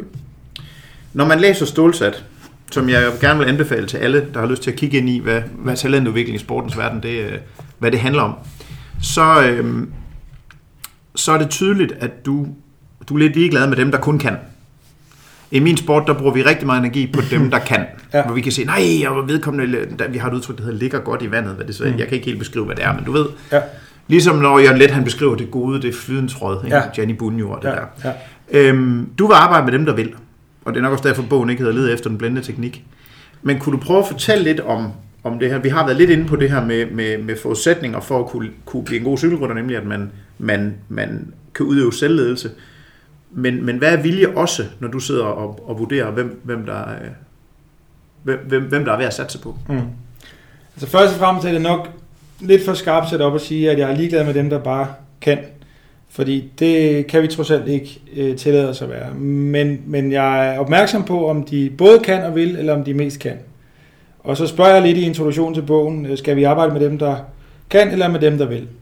Øh, så, så jeg, jeg lægger op til øh, perspektivet i, at der faktisk er både noget, der hedder kunne, og noget, der hedder at ville. Øh, og der har jeg så, også fordi cykling er en relativt tekniksvag sport, øh, set så mange eksempler på, at dem, der ved det rigtig meget, også kan nå rigtig langt. Så, så, så jeg kigger også meget efter det, der ikke er at ligge godt i vandet, eller sidde godt på cyklen. Og det er jo øh, viljen til egen udvikling, ikke gå i stå, ikke hvile på lavbærene. Det er øh, taktisk forståelse. Det er social intelligens. Det er omstillingsparathed. Altså det at kunne, kunne nu siger du jo selv, at, at mange cykelryttere flytter ikke bare hjemmefra, men langt hjemmefra relativt tidligt. Øh, relativt tidligt har man rigtig mange rejsedage. En 18-årig kan sagtens have 150 rejsedage. Øh, så, så det skal man kunne holde ud. Man skal være omstillingsparat. Man, man bliver sænket ned i, ned i nye miljøer med jævne mellemrum som, som cykelrytter, øh, øh, og i øvrigt også i andre sportsgrene. Så man skal kunne begå sig. Øh, og Og på den måde skal man være i, øh, i besiddelse af en samlet pakke. Vi definerede engang 10 talenter i, i, i Danmarks Cykelunion. Øh, jeg har dem stadigvæk en gang med ud på slide, når jeg er ude og fortæller om talentudvikling. Øh, hvor jeg sagde, jeg ved ikke om hver udgør 10%, eller jo, det ved jeg godt, det gør det nok ikke. Men, men fagligheden, altså det at være udstyret med et stort hjerte i, som cykelrytter, eller en rigtig fibertype sammensætning, det er én ting. Men der er altså de her 7, 8, 9, 10 andre ting. Og det gør vi jo for at, at illustrere for vores omverden, og for alle de interessenter, der er omkring talenterne, at det er ikke nok bare for Gud dem, der kan nu. Vi er altså også nødt til at se på alt det andet. Og det har vi brugt meget energi på at, at uddanne vores øh, forældrene til at forstå, og også øh, de regionale trænere og ja, grundlæggende alle de interessenter, der var om udøverne, at det er altså ikke nok at kigge på og sætte dem op på en pedestal, der bare kan, når de er 14, 15, 16, 18, 20 år for den sags skyld. Vi er nødt til at, at kigge på den hele pakke, og den involverer altså, nu definerede vi 10 øh, elementer i alt, og det kan også være det 7 eller 11. Men, men, men for at illustrere, at, at det er ikke så simpelt som, hvem er bare bedst nu og her. Øh, jeg støder meget på, når man, når man kigger på virksomheders talentudviklingsprogrammer. Der kigger man altid på det, der hedder proven track record. Hvad man har lavet indtil nu. Mm. Hvor, hvor det, vi gør i, i svømning, og det jeg i hvert fald også skal høre, I gør i cykling, det er at kigge på, hvad er potentialet på længere sigt. Ja.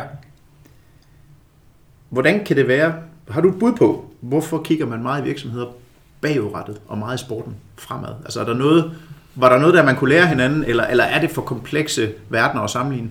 Ja, det er svære verdener at sammenligne, og det er også, man kommer nemt til at generalisere og sige, sådan er det i sportsverdenen, og, og sådan er det i erhvervslivet.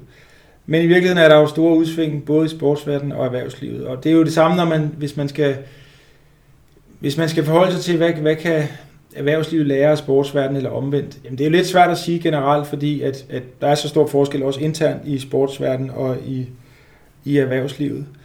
Øhm, jeg tror, det vi er gode til i sporten, det er at kigge både frem og tilbage. Øh, og det er i hvert fald også det, vi i cykelsporten gør rigtig meget ud af at lære vores udøvere, at øh, vi må ikke glemme at fejre vores succes, men ret hurtigt derefter skal vi sætte nye mål. Og det skal ikke misforstås som jantelov, fordi man skal fejre sin succes, ellers bliver det udholdeligt. Man skal bare ikke stoppe for længe op. Øh, i erhvervslivet, nu har jeg jo aldrig rigtig, jeg har aldrig begået mig i erhvervslivet, så jeg ved ikke helt, hvordan det foregår, hvis jeg skal være helt øh, ærlig. Men, men i erhvervslivet er det jo, de er jo lidt i et andet miljø. Man træner jo ikke i erhvervslivet, så vidt jeg kan se. Man konkurrerer jo hver dag. Øh, hvor at øh, i cykelsportens verden for eksempel, der konkurrerer vi vel højst 10% af tiden, måske mindre. Og, og det er lidt forskelligt fra sport til sport. Men, men hovedparten af det, vi laver, det er altså træning. Og i erhvervslivet, der konkurrerer man hele tiden, så man kan ikke ligesom beslutte sig for at træne noget. Nu er jeg nok lidt sort-hvid.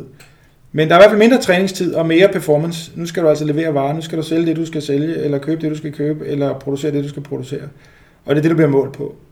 Hvor vi måler jo også på udvikling, og, og vi, vi, vi sætter nogle mål på længere sigt og siger, nu øver vi os i det, for det er vi ikke så gode til. Det har jeg nogle gange lidt øh, indtryk af i erhvervslivet, det har de ikke tid til. De har ikke tid til at, at, at øve sig, de skal hele tiden præstere. Men skal man ikke have tid til det, hvis man vil være rigtig god? Ja, det skal man i hvert fald i sportens verden. Øh, men jeg kan godt se, at de, de har nogle andre præmisser, fordi de hele tiden vurderer sig selv på, på, på nogle parametre, som man ikke, i hvert fald i talentudviklingsregi, i helt samme grad behøver, og, altså noget økonomi. Øh, det er klart, at de store sportshold også bliver vurderet, øh, og også har en eller anden økonomisk øh, forudsætning, som de må forholde sig til, og nogle rammer. Men jeg tror alligevel, at, at i sportens verden er det jo accepteret, at man træner det meste af tiden. Og, og sådan er det ikke i erhvervslivet. Og det, det tror jeg nogle gange er med til, at man siger, okay, vi kigger bagud, hvad, kan de, hvad kunne de? Fordi det kan de nok også i dag. Vi har ikke tid til at vente på, hvad de måske kan om 10 år. Jeg, jeg er lidt sort-hvid, men, men sådan kunne jeg forestille mig, det var, hvor vi tænker, kan ham der vinde Tour de France om 8 år? Vi ved alle sammen godt, men mindre han vandt det i, i sidste år, så, så er der relativt lille chance for, at han vinder det næste år. Men det er noget, vi skal udvikle på. Øh, for eksempel et hold som Team Sunweb kan jo ikke købe en Tour de France vinder på nogen måde. Vi kan håbe på at udvikle en, der kan komme i nærheden, og det har vi så også gjort. Det må man sige. Øh, men, men, men vi er ikke større, selvom vi er på World Tour niveau, end at vi er nødt til at købe nogen og satse på at udvikle dem. Og det, det tror jeg ofte ikke, der er tid til i erhvervslivet. Men, men, men jeg er jo ikke ekspert i, i erhvervslivet. Øhm, jeg kunne godt tænke mig at tage, tage nogle udpluk fra bogen og spørge lidt ind til dem. Øhm, og, øh, og jeg vil faktisk gerne starte med et citat fra, øh, fra Christoffer Juhl, øhm, som i bogen er citeret for at sige, ensomhed er part of the game. Nogle gange kan jeg nærmest få optur over, at jeg har det nederen. For man har det ikke nederen, fordi man er deprimeret, fordi nogen er syge eller døde. Man har det, fordi det er hårdt. Men det er jo hårdt, fordi man er, hvor man gerne vil være. Hvis jeg ikke havde den modgang, hvor man tænker, det her er nederen, jeg vil hjem, jeg kan ikke holde til det, det regner i Italien, jeg er helt alene, og der sker ikke en skid. Jamen så var jeg her jo ikke. Og hvad er alternativet? Det var, at jeg tog hjem, sagde stop, og så havde det 15 gange dårligere dobbelt så lang tid, fordi følelsen af at ikke være lykkedes blev permanent. Det er jo bare en kortvarig følelse. Og da jeg læste det citat, der tænkte jeg, jamen skal det være surt? Øh, ja, det skal det. Øh, det skal det. I hvert fald i cykelsporten, og jeg synes, det er et øh, virkelig stærkt citat. Og, og jeg kan godt lide at høre det igen. Øh, Christoffer, han tænker sgu over tingene. Øh, øh, han er filosofisk. Øh, og ja, øh, det er ikke sjovt at lave så mange gentagende bevægelser, øh, som man for eksempel gør i cykling, og som man også gør i andre sportsgrene. Det er, det er jo noget af det, man undervurderer som udenforstående, det er, at det ikke bare er en dans på roser. Øh, og nu taler jeg ikke om cykling specifikt, men, men om elitesport generelt. Det, det, kan lyde, øh, det kan lyde sådan lidt patetisk, men, men det er faktisk hårdt at være elitesportsudøver. Med alt, hvad det indebærer af, af træning og skuffelser og nederlag og rejsedage og fraprioriteringer og, og så videre og så videre, og pres ikke mindst, så, så er det ikke så nemt, selvom at det ser fedt ud, når de står inde på balkongen og lige har spist pandekager og kigger ned på folket. Men, men man glemmer bare alt det, der ligger bagved. Og, og det er ikke fordi, vi skal have ondt af, eliteudøverne. Vi skal bare huske på, at der er faktisk en masse sure timer bag. Det kommer man ikke udenom. Og det er der bestemt også i cykelsport. Så man skal være, man skal kunne evne nogle gange at sidde nede i, i, hvor man nu sidder i Italien og Spanien, og være lidt ensom, og være lidt alene, og være færdig med at træne, men stadigvæk have masser af timer tilbage, og, og få en mail om, at man alligevel ikke skal køre Giro d'Italia, og, og styrt og slås i knæ, og, og, og, stadig, og var have langt hjem. Ikke? Øh, og så, så øh, opvejes det selvfølgelig, og forhåbentlig af nogle, nogle fede oplevelser, og følelsen af, at man udvikler sig, og, og man øhm, af, af ens kompetencer bliver større, og så videre, og så videre, at man, og man har på mange måder et, et, et, et spændende liv med mange rejser og mange øh, specielle oplevelser. Men absolut er det også øh, ikke bare momentvis, men relativt ofte surt at være eliteatlet. Du, øh, du skriver selv i bogen, at evnen til at fokusere handler også om graden af målrettighed og disciplin, og om viljen til at fravælge andre af livets muligheder. Der er ingen tvivl om, at de cykelryttere, der når langt, undervejs har nedprioriteret uddannelse, familie, venner og kæreste, og de har accepteret momentvis ensomhed som en præmis. Og, og, og det, er, det er derfor, jeg har taget citatet med, for der, der kan jeg huske, da jeg læste bogen første gang, der tænkte jeg, hvad siger samfundet til den slags? Fordi vi kan jo alle sammen godt kigge og, og så sige, at Jakob Fuglsang, nu tjener han masser af penge, og jamen selvfølgelig har han gennemgået noget, han har fravalgt noget, det er jo naturligt. Men hvad med alle de ryttere, som ikke er nået i nærheden af det niveau endnu, som mm. så skal fravælge. Mm. Altså samfundet der siger jo, at børn de skal gøre alting. De må ikke prioritere, prioritere de skal deltage i alting. Mm. De skal gå til 20 forskellige idrætter, og hvis de prioriterer, så er de ensidige af deres forældre, de er uansvarlige. Så altså, hvad siger samfundet? Det ved jeg sgu ikke. Jeg har faktisk altid kun tænkt over at være ude, hvad han om det, og han kunne holde til det, eller hun. Øh, jeg ved ikke, hvad samfundet siger til det.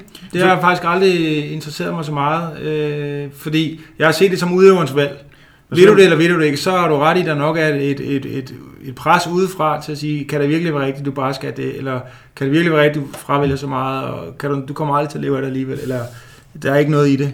Øh, det, det, det er de jo op imod, men jeg har egentlig aldrig tænkt over det anderledes end, øh, hvad betyder det for deres øh, beslutning i den anden Gør de det, eller gør de det ikke? Men så lad mig spørge på en anden måde. Kan du se en forskel fra for 10 år siden og så til nu, i forhold til hvad udøveren kan forsvare over for sin omverden? Mm. Eller er vi på så højt niveau, når du, når du har øh, når du stifter bekendtskab med dem, så, så kan man sige, den, dem der når dertil, de har allerede taget de Ja, det kan godt være, at det delvis hænger sådan sammen. Men, øh, men, men når du spørger til det, og når jeg tænker over det, så, så, så kan jeg i hvert fald huske, at, at det også for 10 år siden var sådan, at, øh, at der omkring rytterne var øh, forældre og andre, der sagde, øh, skulle du ikke hellere til at få dig en uddannelse, og, og du, skulle, du skulle hellere til at støtte op om familien og komme til fødselsdag og så videre. Det eksisterede også engang, og det, det gør det formentlig også i dag. De sidste par år har jeg været lidt længere væk fra det, for der var det selvskrevet, at man, at man bare var cykelrytter, ikke? Jo.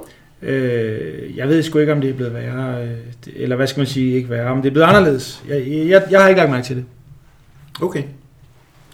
Øhm, som svømmetræner, der, øh, der, og nu hiver jeg endnu et citat frem, mm. vi arbejder derudover med den tommelfingerregel, at den enkelte rytter i gennemsnit kan tolerere og administrere 10 år med tunnelsyn, hvilket har den konsekvens, at vi ikke vil animere rytterne til at være for seriøse for tidligt. Altså i, i min sport, hvis børn er seriøse, så er man tilfreds som træner. Så, tænker, mm. så kan de nå noget, og mm. de hører efter. Og de... Mm. Men hvordan i alverden griber man det an praktisk? Altså har I opfordret unge rytter til at være mere loose, eller til at holde lidt igen med træningen, eller hvordan? Ja, det har vi. Vi, øh, I forbindelse med vores talentudviklingskoncept, som vi udviklede der for, for de der 10-15 år siden, der, der lavede jeg nogle træningsregistreringsanbefalinger, eller nogle træningsanbefalinger, som, som udmundede i nogle træningsregistreringer. Og, og vi vil gerne have træningsregistreringer for, for en masse rytter i en masse kategorier, og vi vil også gerne hvad skal man sige, sikre os, at de vidste, hvad vi mente om træningsmængde og, og progression i træningsmængde, aldersklasse for aldersklasse. Øh, og der var mange egentlig, og det er der måske stadig i dag, der tænkte, de er lavet for at sikre sig, at rytterne træner nok. At de ved, hvad der skal til. Og det er de også, men de er i mindst lige så høj grad lavet, især de unge kategorier, for at rytterne ved, hvad der er nok. Og at de ikke træner mere. Fordi det er rigtig nemt i cykelsport at træne mere, end man skal. Øh, man kan sidde på hjul, man kører måske i en klub, hvor der er nogen, der er ældre og nogle voksne, som lige kører en time mere, og det kan man godt. Man kan godt overleve det. Øh, så, så på den måde kan man nemt komme til at træne op til et sted, hvor man egentlig ikke er. Hvor at i fodbold kommer du ikke lige til som U14-rytter, øh, fodboldspiller og træne med en senior. Øh, og så på den måde blive overloadet. Men det kan du sagtens komme til i cykling, hvis du bare kører med din klub. Øh, og, og vi tror på, at hvis man træner for meget for tidligt, ja, så man springer nogle step over, og man når nok i det niveau hurtigere, som, man, som ellers ville have taget længere tid. Men problemet er, at på et tidspunkt kan man jo ikke dreje på de knapper mere, og så kommer de andre bagfra, og så skal man til at tage stilling til at blive overhalet. Det er den ene ting, og den anden ting er, jeg har sådan en idé om, at, øh, at, vi, at alle cykelryttere og alle sportsudøvere generelt har øh, en eller anden konto med sure træningstimer, som de gider gennemføre. Og, og, og man skal passe på med at trække for meget på den konto for tidligt. Fordi øh, på et tidspunkt, så er der ikke mere på kontoen. Og, og så slutter det. Og, og det er jo sådan et lommefilosofi, det er jo ikke på nogen måde begrundet med noget videnskabeligt, men det er sådan en tanke, jeg har om, at man det ikke, altså sure træningstimer er ikke noget, man har et ubegrænset lager af. Det er noget, man skal bruge med omhu. Øh, og det ligger jo, som vi også diskuterede lige før, øh, generelt er rimelig godt tråd med, med cykelsport, og generelt langt fra svømning. Hvor man ikke er bange for at, at, at formentlig at brænde nogle sure træningstimer af ret tidligt i, i ens karriere. Så, så vi har troet på øh, en langsom træningsopbygning, hvor man kan blive ved med at træne mere hvert år, fra man er 14 til man er, lad os sige, 20 år. Øh, selvom at det kunne lade sig gøre at gøre det i, på kortere tid, altså at foretage den træningsmængde forøgelse på kortere tid. Så ja, vi har rent faktisk øh, anbefalet dem at, at, at træne mindre. Øh, og vi har også nogle gange, øh, vi har nogle gange, hvad skal man sige, bedømt rytterne og sagt, det er nogle fine resultater, han har, men han træner godt nok også meget. Altså, hvor, vi, hvor det egentlig har givet os skepsis. Mm. At sige, han har jo egentlig gjort det, han skal gøre om to år, så hvad sker der så om to år? Hvor vi nogen, omvendt har set nogen sige, det er sgu nogle meget fine resultater der, og han har faktisk, han har faktisk trænet mindre, end vi anbefaler. Der er mere at komme efter. Øh, så, så vi har brugt det sådan meget som et redskab til at, til at både at vurdere deres indsats og deres ståsted, men også at vejlede dem ud fra det. Udover at jeg håber, at der er nogle unge svømmetrænere, der hører rigtig, rigtig godt efter nu, så, så kunne jeg godt tænke mig, at det næste spørgsmål, når man har bevæget sig i foreningsverdenen, det er, hvad siger, hvad siger klubtrænerne til det, når I siger ham, der han skal træne mindre? Jamen det er jo det, der kan være et problem, det er, at øh, en klubtræner, eller en lokaltræner, eller en privattræner jo godt kan have sine egne ambitioner og sige, hvis ham her gør det godt, og hvis han bliver dygtig, så skinner solen også på mig. Det er jo Præcis. menneskeligt, og, og, og det, det kan jeg ikke se noget galt i, men ikke desto mindre er det jo ikke det rigtige. Øh, hvis man arbejder med talentudvikling, så skal man jo træne talenterne på talenternes præmisser, og ud fra hvor de er, og ikke hvor man selv er. Så, så i den optimale verden skal man jo ikke forsøge at skabe en, en U19-verdensmester, hvis det så bliver endestationen. Øh, man skal forsøge at, at, at kreere eller skabe en atlet, der kan vinde verdensmesterskabet som 27 år. Fordi så bliver det på højeste niveau. Øh, så, så, så, men du har ret, det, det er et paradoks, fordi man som træner godt kan have lyst til, at der skal ske noget nu og her. Fordi altså så skinner det også på en tid. Men det er vel også et paradoks i og med, at den klubtræner, der er i Danmark, udmærket godt ved, at hvis vedkommende bliver verdensmester som 27-årig, så bliver det med 100% sikkerhed ikke den pågældende klubtræner, der er træner vedkommende. Så er vedkommende på et, Ja, for på et World Tour hold, ja, ikke? Jo, det er rigtigt, og derfor er det jo, øh, kan det jo være et problem, der er svært at imødegå, men, men ikke desto mindre er det jo vores opgave, i det her tilfælde DSU som paraplyorganisation, at prøve at bevare overblikket og perspektivet og sige, hvad er det egentlig, vi, hvad er målet? Hvad er udøverens mål? Han har måske et kortsigtet mål om at blive juniorverdensmester, men det er formentlig ikke, forhåbentlig ikke det sidste mål, han har. Og hvad er trænerens mål? Og, og det samlede perspektiv skulle gerne være, at så, så er det altså ikke en fordel at, at dreje for meget på knapperne for tidligt. Vi prøver jo også at få dem til at holde pause om vinteren i, i minimum to uger, og, og det er helt okay, at de holder tre til fire uger uden cykling. Og, og det er svært for mange af dem. Øh, men ikke desto mindre er det, tror vi på, at det er godt. Og det er godt for, for restitutionen i kroppen, men også for den mentale balance, at man nogle gange lægger det fra sig og, og tænker på noget andet. Øh, og jeg ser jo også på det højeste niveau, at, at der er det et mindre problem. Der vil rytterne faktisk gerne, de er så udslidte, de vil gerne holde 3-4 ugers pause. Det er kun chat, hvor man næsten skal til USA og hente en cykel, fordi ellers så ligger han og lister rundt på den alligevel, ikke? Øh, fordi han elsker det. Øh, på den måde, han ikke kan lade det ligge. Men, øh, men senere i livet bliver det ikke så svært at holde dem fra det, men på ungdomsniveau, der, der er der den der ja, træn, træn, træn, ikke? Og, vi tror bare ikke på det, vi tror bare ikke på det, det er rigtigt. Det er interessant, du nævner lige præcis chat, og så i forhold til, til hvad der nemlig også står i bogen, at, at du snakker om, at der er nogle egenskaber, der er tre egenskaber, der er en faglig, og så er der to personlige eller mentale egenskaber. Og en af de egenskaber, som mange af de mest talentfulde udøvere fremhæver i, i bogen, det er lysten til at dyrke sporten. Ganske simpelt. Mm. Ikke lysten til at dyrke sporten jævnligt eller en gang imellem, men lysten til at lade sporten dominere den samlede livsførelse. Mm. Øhm, og det får i hvert fald mig til at tænke, jamen har alle gode udøvere det ikke sådan, uanset om de er talenter eller ej? Eller har de allerbedste, altså, bliver det, bliver det livet for dem? Og jeg synes bestemt ikke, at alle udøvere, og hvis vi snakker lidt ned i aldersklasserne, øh, også hvis vi ser lidt ud over cykelsporten, hvor vi jo som sagt forsinker det hele en lille smule øh, aktivt. Hvis man ser ud i, i, i andre sportsgrene, nu har jeg jo en, en, en del børn, der deler, dyrker en del forskellige sportsgrene, øh, og der kan jeg da, ser jeg da ofte, at, øh, at dygtige, øh, talentfulde, gode forudsætninger, øh, unge udøvere, ikke nødvendigvis har lysten til at udnytte deres potentiale. Øh, og at det måske kommer, men det kan også være, at det ikke gør. Så det er ikke sådan, at der er lighedstegn mellem, at, at igen, fordi man kan, så vil man også. Øh, fordi man kan nå rigtig langt, så har man ikke lyst til nødvendigvis at gøre det, der skal til for at nå rigtig langt. Fordi det er jo ikke nok, at man kan. Man skal også gøre det.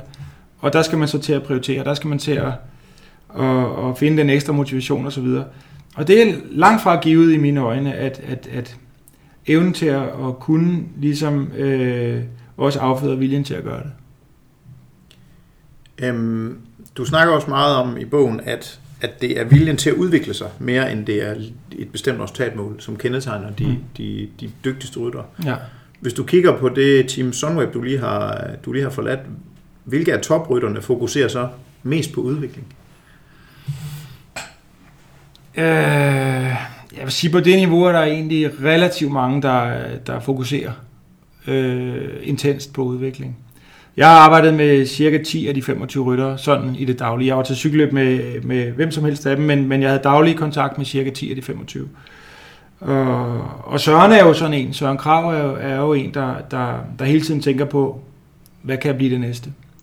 På en god måde.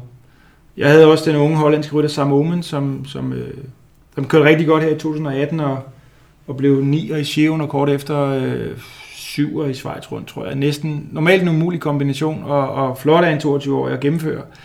Og det var også en rytter, der, hvor man nogle gange var nødt til at sige, stop nu lige op og være stolt. Øh, jeg kan huske, at jeg sagde til ham i Schweiz rundt, uanset, fordi han lå godt, han lå i top 10, da der manglede to etapper. Og, og han begyndte at tænke på, ah shit, hvis jeg får en dårlig dag, så rører jeg, så rører jeg ud af top 10. Hvor jeg sagde til ham, i det tilfælde, der bliver du sgu nødt til at glæde dig over, at du kører top 10 i Giroen. Og at du faktisk har holdt 6 dage i Schweiz rundt, øh, seks etapper, øh, kort efter Sion. Øh, der er det ikke lige nu, du skal vurdere dig selv på, på hverken præstationen eller udviklingen eller noget. Der, der skal du tænke på, det er også godt, det du lavede i Sion. Og, og det er godt, det du lavede i Schweiz rundt. Og, og knækker film de sidste to dage, så pyt med det. Det gjorde den så ikke i øvrigt, men, men, men det er jo lige før, der var næsten for meget fokus på, hvad er det næste, hvad er det næste. Altså han har næsten allerede glemt, at han blev top 10 i Sion. Ikke? Han har næsten glemt, at det var en stor præstation. Øh, så han er i hvert fald også et eksempel. Så havde jeg den unge sprinter, Max Walscheid, som også altid søgte øh, ny udvikling inden for sprintteknik, og hvor skal jeg have min krop i forhold til styret, og hvordan skal jeg træde, hvornår skal jeg træde ind, hvor lang øh, skal jeg starte 5 sekunder ude, eller 8 sekunder ude i den optimale verden, og, og hvad med mit frontareal i forhold til, og hvad hvis jeg sidder ned, og, og skal jeg spurte ned i greben, eller skal jeg stå op og... Øh, han var sådan en, der meget ofte, ofte udfordrede vores system, hvilket systemet jo et rigtig godt kunne lide. Øh, mantraet er jo Keep Challenging på Team Sunweb, så, så, så det var vel mødt, men, men han, han, han udfordrede ofte på, øh, kan vi ikke undersøge noget mere? Øh, kan jeg ikke få noget mere ud af de her 2.000 watt, jeg kan træde? Øh, så men der var egentlig ret mange, der, der gik ret meget op i udvikling. Der var, der var færre, vil jeg sige, levebrødsrytter. De findes, men så er det typisk dem, der er ældre, som har affundet sig med niveauet og synes egentlig, at lønnen er fin, og, og ja, det er sgu okay. Men der er faktisk flest af dem, der, der hele tiden tænker, hvad er det næste, hvad er det næste, hvad er det næste? Var du med til Paris Tours? Det er jeg faktisk ikke engang klar over. Nej, Nej. det var jeg ikke. Men du sad måske og råbte foran fjernsyn, ligesom jeg gjorde? Øh, jeg sad foran fjernsyn, jeg råber ikke så meget. Ah. Men ja, øh, jeg så løbet, og, og Søren var jo enormt overbevisende, og, og når man ser det, når man ser tilbage på løbet, så var det faktisk øh, aldrig i nærheden af ikke at vinde det. Det er ham, der, der sørger for, at de bliver 30 ryttere, så er det ham, der sørger for, at de bliver 10 og 3, og så er det ham, der kører hjem alene til sidst. Og, og ja, som sagt, han var egentlig aldrig i nærheden af ikke at vinde når man ser det baglæns. Altså han kører nærmest ligesom Valverde kørte til VM. Altså, ja. Hva, hva, hva, hvordan kan han det? Øh, jamen, øh, først og fremmest har han gode ben, også i, i slutningen af sæsonen. Og, og så var han skarpsindig øh, og tålmodig og, og ventede på de rigtige øjeblikke. Det kendetegner jo faktisk de gange, han, han skilte gruppen ud fra, fra at være et felt til at være 30 til at være 10 til 3 til 1. Han brugte jo ikke flere forsøg på det. Hver gang han gjorde det, så skilte han et øh, betydeligt antal ryttere fra. Øh, så, så i det løb var han skarpsindig øh, og tålmodig, og så havde han fysisk overskud. Det var en fest i hvert fald. Det var det. Nu sagde du selv gode ben, og som svømmetræner, og vi skal planlægge, at de skal top, de skal svømme i et minut, og det skal de gøre om 6 måneder, og det skal de gøre om aftenen klokken der det i en eller anden OL-finale jeg får fniller, når jeg hører en cykelmand sige, at jeg havde bare ikke gode ben i dag. Altså, det, hvordan kan man bruge det som undskyldning? Altså, det, det, jeg synes, det er mærkeligt. Jeg kan godt forstå, at man kan have en dag, hvor man er bedre, en dag, man er dårligere, men, men når det er endagsløb, jeg kan godt forstå i, i, i et etabeløb, men på et endagsløb, hvor du ved, du ved præcis, hvad kravet er, du ved, hvor lang tid der er til, du har mulighed for at restituere inden. Hvordan kan der så være så stor forskel for folk, der, der bruger al deres tid på at træne? Hvor mange konkurrencer det har en svømmer på årsplan? Oh, ja, 5, hvis, hvis de er heldige og har en træner, der forstår lidt, så har de vel mellem 35 og 45. Ja. En cykelrytter har mellem 70 og 90. Og det vil sige, at alt lige, så konkurrerer man oftere med dårlige ben, end, end i andre discipliner, hvor, man, hvor der er så langt mellem peaksene, så man, så man virkelig kan sikre sig at gøre det rigtigt. På et hold som Sunweb for eksempel, så, øh, så, har vi, så havde vi, eller så har de, jeg skal lige huske at sige det rigtigt, de har nogle, nogle virkelige stjerner, øh, to, tre, fire stykker, Øh, dels i endagsløb, det kunne være Michael Matthews. Øh, det kan også være nogen Sam Omen, som jeg omtalt før. Og så selvfølgelig Tom Dumoulin til, til blandt andet til, til de lange løb, etabløbene. Men, men vi har ikke 10-15 forskellige, der kan vinde løbende eller lave topplaceringerne. Så når vi for eksempel kører igennem et forår, hvor der er øh, øh, nord-vesteuropæisk, altså belgisk, fransk, hollandske endagsklassikere øh, på programmet, og, og både i løbet af ugen og om søndagen, i fire uger, så man kan køre et eller andet program, der hedder, er de store, så, så kører man øh, Flandern rundt, og Paris-Roubaix og Amstel Gold Race for eksempel. Øh, og indimellem det, så skal man også køre, det var Flandern, Gen Wevelgem og E3 Harlbæk og så videre. Det er måske ikke løb, som alle her, der lytter nu kender, men store, store cykelløb, som rigtig mange gerne vil vinde. Dem ligger der måske, øh, og man starter med Milano Sanremo i 290 km. Det er det første af dem i marts, 20. marts eller sådan noget. Ikke? Hvis man, som, hvis man er på et hold, hvor man bliver nødt til at køre meget af det, fordi selvom man er på 90%, så er man stadig den bedste til det på holdet. Så ender man faktisk med at være lidt udbrændt en gang imellem. Og så kan man ikke ramme både onsdag, søndag, onsdag, søndag, onsdag, søndag. Øhm, og lige pludselig har man bare det, der hedder en dårlig dag. Og så er den så dårlig, som man egentlig falder igennem. Men man var stadig det bedste bud inden start, fordi at, øh, hvis man var på 90%, var man bedre end de andre på holdet. sådan er det lidt på mange hold, at, øh, at der er nogen, vi driver lidt rovdrift på for at, for at bare lave top 10 placeringer hver, hver gang. Ikke? Øh, og dermed bliver de egentlig, stiller de nogle gange op til store konkurrencer og fortæller om dårlige ben. Og jeg kan godt forstå, at du, at du per definition synes, det lyder mærkeligt, at de ikke er forberedt bedre. Men det er simpelthen fordi, at, at der er så mange konkurrencedage. Der er vel ikke mange sportsgrene, hvor man har så mange konkurrencedage som i, som i cykling. Nej. Og der er jo ingen svømmere, der har 70 konkurrencedage. Nej. Det, det, men, men og, og, og, det giver jo god mening, det du siger. Altså, det, jeg kan jo sagtens forstå rationalet bag det. Det, der egentlig, det, der egentlig, øh, det, der egentlig overrasker mig mest, det er, at, at når sådan en cykelrytter slutter med armen og siger, jeg havde bare ikke gode ben i dag, så, er det alle, og så siger alle sådan, nå okay, jamen, så, så må vi håbe, det går bedre næste gang. Det er egentlig mere det, for jeg kan jo godt forstå, hvorfor man kan have en off-day. Og jeg kan også godt forstå, hvorfor det bliver mere udtalt i cykling. Hvis du går op ad et bjerg, og du er en halv procent dårligere, Ja, så kan du ikke hænge på. så kan det ses. Men i en svømmekonkurrence, hvis du er en halv procent dårligere, så kommer du et halvt sekund senere ind. Det kan Ja. du godt bortforklare bagefter. ja. Det kan være en dårlig Ja. vending eller et eller andet. Så, Ja. Men det er mere det der med, så trækker man på skulderen og siger, "Jamen, jeg havde dårlige ben i dag, og så siger alle folk, nå okay, så må vi håbe, det går bedre i morgen. Det er Ja. den tilfældighed, jeg sådan er lidt af. Men så man kan sige, bag det, på Team Sunweb for eksempel, der overvejer man, hvad skete der der? Okay, Der tænker man over, øh, og så ser man lige kombinationen færdig. Nu har det løbsprogram som regel nødt til at gennemføre. Og så tænker man på, at næste år skal vi gøre det anderledes. Og, og man tænker både på, skal løbsprogrammet være anderledes, eller skal træningen være anderledes. Øh, vi går også tilbage og kigger på ernæring og så videre. Blev der spist øh, nok under løbet, før løbet, øh, og efter sidste løb og så videre. Så, så bagved i, i kulissen, der, øh, der tænker man faktisk også, der trækker man ikke bare på skuldrene. Men, men på stedet, hvor rytteren står der udbrændt, og der får mikrofonen i hovedet, så, så er det det, han ligesom kan, kan konstatere. Øh, han har ikke det mentale overskud til at sætte sig ind i, hvad fanden der gik galt. Øh, det har han folk til. Så, så, så, så på holdet, der er det faktisk noget, man går op i. Efterfølgende. det, det synes jeg er betryggende. Jeg vil, det vil også undre mig andet, men øh, jeg blev nødt til at spørge ind til det. Ja, selvfølgelig. Som, øh, som talentchef i, i mange år i DSU, øh, så har du været arkitekten bag den model, der har formet rigtig mange af de, af de nuværende danske toprytter, som vi jo alle sammen kender. Der kommer jo, altså, det er jo en, øh, det er jo en fantastisk generation, der er på vej nu. Mm. Altså, der er jo altid en dansker med fremme, hvad Ja, enten det er det er i et, et, en, en Grand Tour, eller det er, eller det er en, en klassiker. Det er en Øhm, fornøjelse. det er det. Men hvad har dine grundtanker bag modellen været i, sådan, et talentudviklingsperspektiv? Altså, Ja. nu, vi har snakket om det her med, at de skal ikke udvikles for tidligt, men er der andre ting, som I har sat i værk, som du synes, øh, der fortjener at blive nævnt? Jamen, generelt så, så har jeg jo altid været begunstiget af at, at få lov at indtage et nyt land. Sådan. Da jeg blev ansat, var jeg den første U19-landstræner, som ikke skulle koncentrere mig om andet end U19. Tidligere var det et ansvar, der lå under U23-landstræneren. Det vil sige, at det fik sekundær opmærksomhed. Så jeg var den første sådan fuldtidsansatte U19-landstræner. Jeg opfandt også selv talentchefstillingen. Øh, så der var jo nogle ting, jeg kunne tage fat på, som der ikke rigtig var blevet taget fat på før. Øh, så det vil sige, at jeg har egentlig haft mulighed for at strukturere nogle ting, som var relativt ustruktureret inden, øh, på grund af manglende fokus eller tid, øh, tidsforbrug. Øh, så, så jeg har egentlig altid gjort det, at jeg har prøvet at, at gennemskue, hvad er det for et område, vi har, hvad er det for en åben mark, der ligger her, og, og, og hvordan kan vi strukturere det. Øh, så, så en stor del af modellen er at, øh, at arbejde struktureret og organiseret. Øh, jeg nævnte det før, øh, jeg har altid troet på, at når vi arbejdede inden for Danmarks grænser, at, øh, at vi er nødt til at udnytte vores smådriftsfordele. Jeg plejer at sige, når du er i Netto, hvis du tager øh, en mælk øh, i Netto, så, så, så er det ligesom om, der ligesom ryger sådan en ny mælk ned. Ikke? Og sådan tror jeg også, det er i de store lande, at øh, hver gang de tager et talent, så kommer der bare et nyt ned. Og dermed er de mindre animeret, tænker jeg, til at gøre det helt optimalt med den enkelte. Det kan godt være, at jeg gør nogen øh, uret, men, men generelt så, så, så skaber det et fokus, at man godt ved, at den næste er ikke lige så god.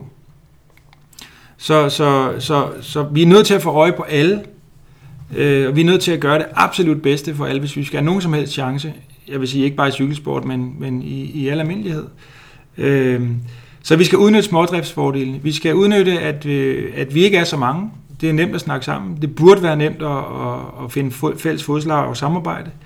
Rent geografisk så mødes vi i cykelsport mm, hver weekend, øh, hvor i de, rundt omkring i verden, der, der kan godt være, der er fem store løb øh, i USA på samme tid, eller i Frankrig. Øh, men vi ser hinanden hele tiden. Vi bliver hele tiden målt og vejet. Øh, vi er hele tiden i kontakt med de andre trænere. Øh, så vi har alle muligheder for at samarbejde og, og vidensdele osv. Det skal vi gøre brug af. Vi skal udnytte smådriftsfordelene. Så, så min model har egentlig altid bygget på, at det skulle være struktureret, øh, organiseret, øh, gennemtænkt, og så skulle vi samarbejde, øh, udover når vi kørte om kap. Så skulle vi samarbejde på, i kulissen. Øh, og så har jeg troet meget på, på det med relationer. Øh, både relationen mellem den enkelte træner, måske mig, og, og rytterne, men også øh, relationerne, alle de relationer, der er indbyrdes øh, mellem trænere og, og mellem forbund og klubber, og internt mellem øh, holdene og, og så videre. Ikke? At, at, vi, at vi erkender, at, øh, at de gode relationer er afgørende, hvis vi skal udnytte øh, det samlede potentiale, vi, vi har i Danmark for eksempel. Men det er også, nu er vi lidt inde på noget organisation og ledelse. Du havde, du havde øh, syv år som talentchef. Øhm, hvad er de primære ting, du har lært, øh, altså kan man sige organisatorisk, øh, og som, som du har i baghovedet nu, hvor du startede DSU igen, hvis, ja. du, må nævne, hvis du skal nævne to eller tre af dem?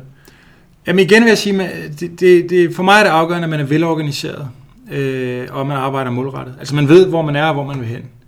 Og så man tænker godt over, hvad man, hvad man egentlig betræder den sti. Øh, så vil jeg sige, at jeg selv har gjort rigtig meget ud af at være et godt forbillede som leder. Øh, altså altid gå forrest øh, med, med de ting, vi gjorde. Øh, altid har været opmærksom på, at det jeg ligesom i tale sætter som vigtigt, det jeg måler på, det jeg vejer på, det jeg, det jeg fortæller dem, at jeg kigger efter, det er jo også det er noget, de forsøger at efterleve. Øh, og for mig giver det kun mening, hvis jeg, øh, når det giver mening i øvrigt, selv gør det samme. Det vil sige, at jeg altid er velforberedt. Jeg aldrig kommer for sent. Jeg altid følger planen. Øh, jeg altid informerer og kommunikerer omkring ting, der ændres, eller ting, som andre bør vide, og så videre, og så videre. Altså, at min strukturerede tilgang skal være forbillede for, for dem, der skal tro på, at, at de skal følge mig, hvis man kan sige det sådan. Så, så jeg tror rigtig meget på, at man skal være et godt forbillede. Jeg tror det samme, når man er forældre, for eksempel. At øh, man, man kommer allerlængst med at, at vise, vise, hvordan man gør. Altså at være det gode forbillede. Øh, og ikke bare sige, hvordan det skal være. Det er jo klart, man kan ikke putte det ind i alle sammenhænge og sige, så må jeg selv cykle lige så hurtigt som dem. Det kan jeg selvfølgelig ikke. Så jeg kan ikke være et forbillede på den måde. Men jeg kan være et forbillede med min tilgang til, til det projekt, vi har, og til min tilgang til, til dem, jeg skal samarbejde med, for eksempel rytterne. Øh, og, og som sagt med min, med min, med min grad af, af, af, af organisation og, og, og det at være forberedt og så videre, at der er ikke nogen tilfældigheder. Øh, vi, vi gør det her af en årsag. Og det tror jeg er vigtigt, at, øh, at de ser, øh, og det gælder vel både når det er atleter, eller hvis det er i erhvervslivet, at, at øh, lederen viser vejen. Der er nogle, øh, man, når man laver den der leg, hvor man sidder i en rundkreds, og så den første, han skal sige en sætning, videre til den næste, og til den næste, og til den næste igen, og når du kommer tilbage, så har sætningen ændret sig fuldstændig ja. vanvittigt meget. Ja. Den, den leg øh, har jeg i hvert fald oplevet i øh, svømmemiljøet, er endnu mere udtalt, når man snakker, at forbund skal kommunikere til klubber, der skal mm. kommunikere til trænere og mm. til ledere, der skal kommunikere til svømmere. Mm. Hvad gør du for at sikre kommunikationen i et, i et, et relativt stort forbund med rigtig mange udøvere, rigtig mange trænere og ledere, og ikke mindst forældre? Jamen det er egentlig der, jeg synes, at vi er, altså, at vi er smådrift. At, øh, at nogle gange kan vi godt springe nogle leder over, og så bare sætte os sammen. Fordi vi bor tæt på hinanden alle sammen. Lige meget om det er altså, i sammenligning med andre lande, selvom de bor i Aalborg, så er det stadig tæt på. Vi kan altid bare mødes på Fyn. Øh, og inden for en dag og tage hjem igen. Så, så, så ofte kan man springe nogle af de leder over, der egentlig, hvad skal man sige, øh, forplummer øh, budskabet. Og bare sige, lad os mødes om det, og så snakke face to face. Alle os, der har interesse i det her, lad os sætte os sammen. Hmm. Det er det, jeg, det, jeg opfatter som en smådriftsfordel, at det er lade sig gørligt. At vi faktisk kan gøre det. Det, er, det, det, det synes jeg er en interessant tilgang, fordi der vil jo altid være nogen, der ikke kan være der. Ja, det er rigtigt. Mange forældre, du kan ikke undgå. Nej, men vi har for eksempel gjort meget ud af, når vi havde øh, ungdomssamlinger, at, øh, at øh, så tager U19-landstræneren ud med rytterne, de træner, og, og jeg bliver tilbage som talentchef med forældrene. Og så, øh, så snakker jeg relevante emner igennem med dem. Øh, sådan så, at de får, øh, i hvert fald på de områder, hvor det er relevant, de samme informationer som, som deres børn, som udøverne. Ud fra den betragtning, at, øh, at forældrene, om de vil eller ej, faktisk er talentudviklere. Det er nemlig dem, der går mest sammen med de her unge mennesker derhjemme. Så, så, så de skal også vide, hvad vi kræver af rytterne. Vi skal også vide, hvad der er det rigtige. De skal også vide, at vi faktisk ikke vil have, at de træner mere end det. De vil også vide, at det faktisk er interessant, om de spiser det rigtige eller det forkerte, om de går i seng nogenlunde til tiden, og de skal huske at lave deres lektier osv. De skal kende vores værdier, og de skal være en del af talentudviklingskonceptet. Så derfor så bruger vi tid på dem. Og så samler vi også dem ind og, og, og viser dem vejen, hvis man kan sige det sådan. Sætter retning. Hvordan vil du sikre, at, at nu har du et meget mere overordnet ansvar. Du har 11 landstrænere, snakker vi om herinde Jo. i Tænd for mikrofonen. Øhm, hvordan vil du sikre, at de tanker, du har om, om talentudvikling og de konkrete tiltag for, for at vedligeholde den her, den her røde, røde tråd, hvordan vil du sikre, at det bliver gennemført, når du nu er leder af lederne, kan man sige? Mm. Kan vi lave en podcast igen om et år? øhm, Det kan vi sagtens, jeg lige skynde mig at sige. Øh, det, det ved jeg ikke 100% sikkert endnu, men, men umiddelbart så er min tilgang faktisk lidt den samme. At, øh, at øh, jeg vil være et forbillede. De skal kunne se, at, øh, at jeg er dedikeret, at jeg er interesseret i, hvad de laver, at jeg kommer ud til deres aktiviteter, øh, og ikke bare sidder på kontoret i Brøndby, men rent faktisk accepterer, at hvis jeg skal hjælpe dem med noget, hvis jeg skal hjælpe dem med at udvikle sig, hvis jeg skal udfordre dem, så skal jeg også se dem under pres, så skal jeg se dem ude i deres virkelighed. Så, så de skulle gerne kunne se, at jeg er interesseret i deres udvikling, og i deres disciplin, og i deres rytter, øh, og at jeg er dedikeret, og at jeg er organiseret og struktureret, som jeg altid har været, og, og, og nu også på et område, hvor jeg kan, forhåbentlig kan være et forbillede for, for nogle af trænerne. Nu er det jo ikke dem alle sammen, jeg kender så godt endnu, og, og, og jeg har i hvert fald aldrig været leder for dem før. Men det er noget af det, jeg tænker, er egentlig, at, at den generelle personlighed, den tror jeg godt, jeg kan tage med mig, og, og så, og så øh, hvad skal man sige, gebære mig på en måde, ligesom jeg gjorde øh, i forhold til rytterne. Øh, jeg vil sikre, at vi altid, så vidt muligt, er velforberedte, velorganiseret, velargumenteret med, med de ting, vi gerne vil, så vi kan komme igennem med det, vi tror på. Og, og så skal vi i øvrigt huske at være samarbejdsvillige og lyttende, og ikke tro, at, øh, at vi til hver en tid sidder med den endegyldige sandhed, fordi det gør vi ikke. Øh, så vi skal have et godt bud på det, vi tror på, og, og vi skal have tænkt over, hvorfor vi tror på det, og så skal vi lytte og samarbejde øh, til og med dem, der er omkring os. Det, det er det, jeg sådan vil sige på forkant, og så, så snakkes vi ved om et år, og så spørger du igen. Det er en aftale. øhm, jeg kan ikke lade være med at tænke, i Japan der har de et udtryk, der hedder Harajuku, og det er det øjeblik, hvor det går op for en, at der skal ske en forandring. Man kigger sig i spejlet og tænker, jeg er blevet for tyk, eller hvad fanden det nu må være. Det kan være alle mulige ting. Mm. Øhm, har du haft nogle øjeblikke, både i tidligere, da du var i DSU, eller på Team Sunweb, hvor du har tænkt, shit mand, det der, det bliver jeg nødt til. Jeg bliver nødt til at tage det med mig videre i livet. Altså det her, det er, det er en øjenåbner for mig i forhold til, hvad jeg har gået og troet. Mm. Nej, jeg synes ikke, jeg har konkrete eksempler på, at jeg har troet et, og så var det i virkeligheden to. Eller jeg har troet venstre, og så var det i virkeligheden absolut højre. Mm. Øh, men man har jo hele tiden noget med sig, øh, fordi man har oplevet nogle ting. Så jeg synes- jeg kan ikke lige tænke på, at jeg har vendt mig 180 grader. Men måske 90. Øh, hen over tid, det er ikke en, en, en enkelt øh, situation, en enkeltstående situation, der har gjort, men hen over tid er jeg blevet opmærksom på, hvor meget motivation der ligger i medbestemmelse. Øh, så, så, så det vil mine ansatte, hvis vi kan kalde landstrænerne det, også få, øh, uden diskussion. Medbestemmelse er selvfølgelig under ansvar, men øh, de vil ikke få en diktator, som, øh, som tror, at han ved det hele øh, om det hele. Heller ikke Anders Lund, som er U23-landstræner, som øh, dels er så uheldig at, at være i det fagområde, som er mit speciale, og dels har mit gamle job. Der er jeg særskilt opmærksom på, at, øh, at øh, Anders han skal, han skal have mulighed for at gøre tingene på sin måde. Han er en anden person end mig. Han har nogle idéer, jeg ikke kan få. Øh, tiden er måske allerede en anden. Øh, og, og det kan være, at der er nogle ting, der motiverer ham på en anden måde, end det motiverer mig. Så, så selv med Anders, hvor du kan sige, der kunne jeg jo gå i bedene og mene noget om alting hele tiden, fordi det er det, jeg selv har gjort i 15 år. Er jeg opmærksom på, at det, der motiverer ham, også er, at, øh, at han i rigtig høj grad kan sætte sit aftryk på det. Det betyder selvfølgelig ikke, at, at, øh, at det er det vilde vesten, og at, øh, at jeg ikke er kommet for at spare med dem og udfordre dem osv. Men jeg er sgu egentlig ikke kommet for i det store hele at bestemme alt muligt over dem hele tiden. Der er nogle ting, hvor vi siger, jeg er lederen, jeg sætter retning. Det er sådan, at vi gør. Fordi vi kan jo ikke gå tre veje, vi kan kun gå en vej. Nu går vi den her vej. Men, øh, men der, hvor det er muligt, så skal de også have indflydelse på, på, på det, de laver. Det lyder ikke som om, der kommer til at ske nogle paladsrevolutioner. Der er også en klog mand, der engang sagde, if it ain't bro- broken, don't fix it. Og man må jo sige, at, at det går godt øh, i det ressortområde, som Anders Lund han har ansvaret for i hvert fald. Ja, det gør det. det, det I virkeligheden kan man sige, i, i dansk cykelsport som helhed de sidste par år, hvor der ikke har været en elitechef, er det egentlig gået ret godt. Vi kan sagtens risikere at få færre OL-medaljer næste gang, hvor jeg er med, end sidste gang, hvor jeg ikke var med. Øhm, det tror jeg selv bygger lidt på, at vi egentlig har mange dygtige landstrænere, som har snuden i sporet og har haft det også øh, i den turbulente tid uden en elitechef.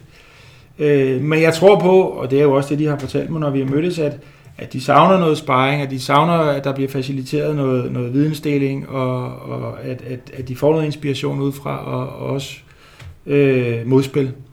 Øh, og det har selvfølgelig manglet i og med, at der ikke har været nogen, der var indsat til at gøre det. Øh, så, så, så det er jo noget af det, jeg meget gerne skulle komme med til, til den gruppe. På trods af, at de faktisk har leveret som gruppe ret godt, øh, eller de, rytter, de danske ryttere de sidste år har præsteret rigtig godt. Hvad vil overraske almindelige mennesker mest, hvis de fulgte dig i løbet af en uge? Øh, jeg tror, det vil overraske hvordan, min, øh, hvordan, min, hvordan jeg organiserer mit arbejdsliv. Øh, fordi jeg arbejder altid og aldrig, hvis man kan sige det sådan.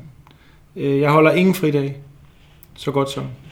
Øh, jeg arbejder i et eller andet omfang hver dag. Næsten hver aften. Jeg arbejder til gengæld aldrig 8-4 på et kontor. Øh, det passer ikke øh, ind. Det er ikke min motivation. Øh, jeg brænder ikke for at sidde det samme sted fra 8 til 4. Øh, jeg arbejder rigtig godt fra 9 til 11 om aftenen for eksempel, hvor der er fred og ro på alle fronter. Øh, det generer mig ikke at åbne laptoppen, det er ikke en byrde, det er noget, jeg har lyst til. Øh, og jeg har også rigtig meget lyst til det, fordi det er i samspil med, at jeg ikke har arbejdet fra 8 til 4 en hel dag. Så jeg arbejder, når jeg er klar, når jeg er inspireret, når, når, når, når det passer. Øh, til gengæld arbejder jeg som sagt også hver weekend, og jeg arbejder sikkert også juleaften på et tidspunkt om formiddagen, eller et eller andet, når, når, det, når det lige er, det skal være. Og det, øh, det, er der jo det er der også andre mennesker, der gør, men der er også rigtig mange, der ikke forstår det. Øh, at, at man kan holde det ud, og man aldrig ligesom har behov for at føle sig helt fri, og, og at det ikke er stressende osv. Men det er det ikke for mig, så jeg tror, at hvis man kigger mig over skuldrene, vil man synes, at, øh, at jeg havde et mærkeligt arbejdsliv. Men du rammer lige ned i min, øh, en af mine kæpheste, det her med, jamen, altså, hvordan kan det være, at alle kontorjobs i verden, de tager præcis 8 timer om dagen? Ja. Altså det er jo, altså det er jo, det er jo, godt, øh, det er jo et godt spørgsmål i hvert fald. Ja. Kommer det ud af det resultatfokus, du er vant til at have fra idrætten? Altså du tager heller ikke ud og cykler, hvis du er halvsyg. Du cykler du ikke 200 km træningstur, vel? Nej. Altså at du, at du agerer i forhold til, hvad er, det for et, hvad er det for en opgave, der skal løses nu og her? Ja. Jamen altså, det kommer ud af, at nogle gange tager det mere tid end 8 timer, og nogle gange kan det gøres på mindre. Øh, og, og det kommer så også ud af, at jeg har altid haft et job, hvor jeg skulle tale med til, telefon, til, telefon med nogen, jeg ikke kunne få fat i mellem 8 og 4. Øh, rytter træner jo typisk i, ikke fra 8 til 4, men altså en stor del af det tidsrum. Øh, Øh, og jeg har også øh, arbejdet en del sammen med frivillige, som har et, et, et rigtigt job fra 8 til 4, og så har de tid til at snakke med mig i deres fritid. Øh, så jeg har altid haft et job, hvor det ikke passede med at lukke butikken klokken 4. Øh, og derfor har jeg heller aldrig nogensinde, jeg har aldrig prøvet at have et job, hvor jeg ligesom stoppede klokken 4, og så var det det. Øh, Jeg kan jo næsten blive restløs nogle gange, hvis jeg slet ikke skal lave noget om aftenen. Sådan. Det kan lyde helt tosset for nogen, som om jeg ikke har et liv, men, men jeg synes netop, jeg har et liv, fordi så kan jeg til gengæld hente tidligt, hvis jeg har lyst til det. Øh, hente børnene tidligt, eller, eller hvad jeg nu skal, øh, vil. Øh, og, og jeg er helt sikker på, at hvis man taler timerne sammen, så er det ikke fordi, der mangler timer. De er bare sat sammen på en mærkelig måde. Det interessante kunne være, hvis ikke man fokuserede så meget på timerne, men mere på resultatet. Ja, det er det, jeg gør, og det er også det, jeg kommer til i forhold til trænerne. Jeg kan jo ikke overskue, hvornår de arbejder. De rejser meget, og- de er ikke nødvendigvis på kontor hver dag, ligesom mig selv. Så jeg kan ikke tælle deres timer, men jeg kan jo se, hvordan det går. Ja, det, det kan, kan det ikke, se, også hvad der kan det ikke være det. lige meget, hvor mange timer de bruger. Jo, det kan du sige. Hvis de, hvis de kunne løse deres opgave på 15 timer om ugen, så ville jeg jo nok give dem flere opgaver, hvis de var dygtige. Men, men øh, i bund og grund kan man jo se på outputtet, om det går godt. Vi, er- vi har passeret halvanden time, og nu begynder vi at nærme os de, øh, de sådan lidt mere generelle spørgsmål, som jeg stiller til alle gæster. Ja, Også, øh, også respekt for, for din tid her, Mhm. mm-hmm. gående mod weekenden. øhm, weekend. ja, men det, det Der har du så ikke Der gjort. er cross-VM. Ja, nå, der er cross okay. øhm, hvilke elementer mener du, at man som erhvervsleder kan tage med sig fra elitidrættens verden? Og du har jo sagt, at kan man sige, du har ikke et dybt indblik i erhvervslivet, men Mm. Så jeg beder om din sådan, set udefra, mm. hvad tænker du, man kunne lære som erhvervsleder? Mm. Jeg er helt tiden bange for at rådgive, som om, at øh, det gør vi altid i sport, og det gør de aldrig i erhvervslivet. Eller omvendt. God pointe. Fordi at, øh, vi gør det jo også forskellige, og vi er også utilstrækkelige. Og i erhvervslivet gør de også nogle ting, der er rigtig smarte, og de er sikkert også utilstrækkelige. Så, så det bliver nemt sådan lidt gammelklogt at sige, nu skal I høre, hvad, I, hvad vi altid gør, og hvad I aldrig gør. Men hvis, hvis jeg ligesom skulle sige nogle ting, som jeg mener er vigtige at have med, og, og hvis man siger, du kan, du kan stille op på en anden måde. Hvis jeg nu en dag skulle være leder i erhvervslivet, hvad kunne jeg så tænke mig at tage med? Så har jeg ikke generet nogen ved at sige, at de gør for meget eller for lidt i forvejen. Øhm, så, så vil jeg sige, at øh, jeg tror på den tætte mandskabsbehandling. Øh, jeg tror på de her nære relationer, som jeg også har omtalt, omtalt flere gange. Øh, jeg har set, hvor meget det betyder, at, øh, at træneren tror på udøveren. Nogle gange så tænker man på, hvad, hvad, hvad kan det flytte? Men, men jeg har i flere omgange, for eksempel med Varen Bagil, både dengang han var med i vores store øh, trafikuheld der i 16, og også i det år, hvor han klarede sig rigtig godt i Tour de France, hvor han faktisk brækkede hoften i slut april i Romandiet rundt. I de perioder, hvor, hvor, han, hvor han faktisk havde svært ved at tro på sig selv på grund af udenfor kommende omstændigheder, øh, hvor jeg dels kunne, kunne følge hans træning sådan set lidt udefra og med et andet overblik, øh, og dels øh, kendte ham godt nok øh, øh, til at, at turde tro på det, både kendte ham som, som atlet, men også som person der har jeg mærket, hvor meget det egentlig kunne betyde for ham. Øh, at simpelthen bare, jeg troede på ham. Jeg har nogle gange tænkt, i virkeligheden så hjælper det ham mere, at jeg tror på ham, end at jeg træner ham. altså, om jeg siger, at han skal træne 3 timer i dag eller 4 timer i dag, helt ærligt, jeg tror sgu ikke, det er der, afgør, er man vinder bjergetrøjen. Men det er ret vigtigt, at han mærker, at der er en, som han stoler på, som tror på ham. Øh, og så kan man sige, så kan man så sige, at det kan jo ikke være lige meget, om man træner, og det er det selvfølgelig heller ikke. Men, men det var noget, jeg ville tage med mig, at, at den der øh, evne til at skabe en nær relation, leder, øh, øh, medarbejder, og, og følelsen af, at der er nogen, der tror på en, det udløser potentiale. Selvom det virker enormt banalt. Spændende. Du startede med at, du startede jo på holdet umiddelbart efter, at jamen det var jo et mirakel, at der ikke var nogen, der blev slået ihjel. Ja. Den ulykke, hvor der, de kører jo, altså der er en bil, der kører i den forkerte vejbane, Ja. og pløjer en hel træningsgruppe ned. Ja.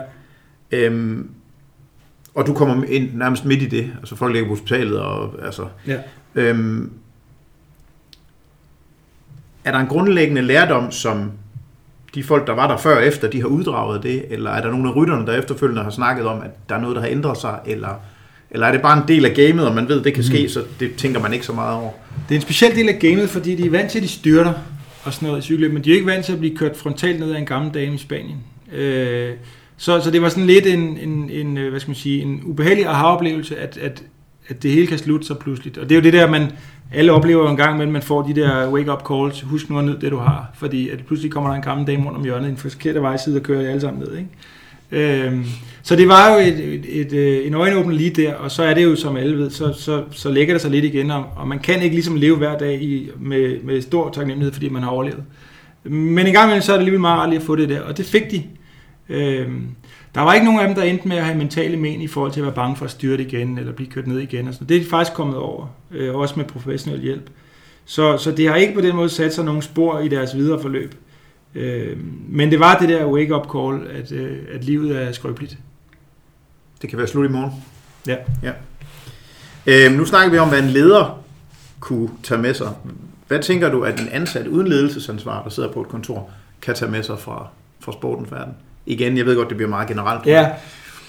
Øh, han eller hun kan tage med sig, at øh, det er næsten grænseløst, hvor langt man kan nå, hvis man gider at gøre sig umage.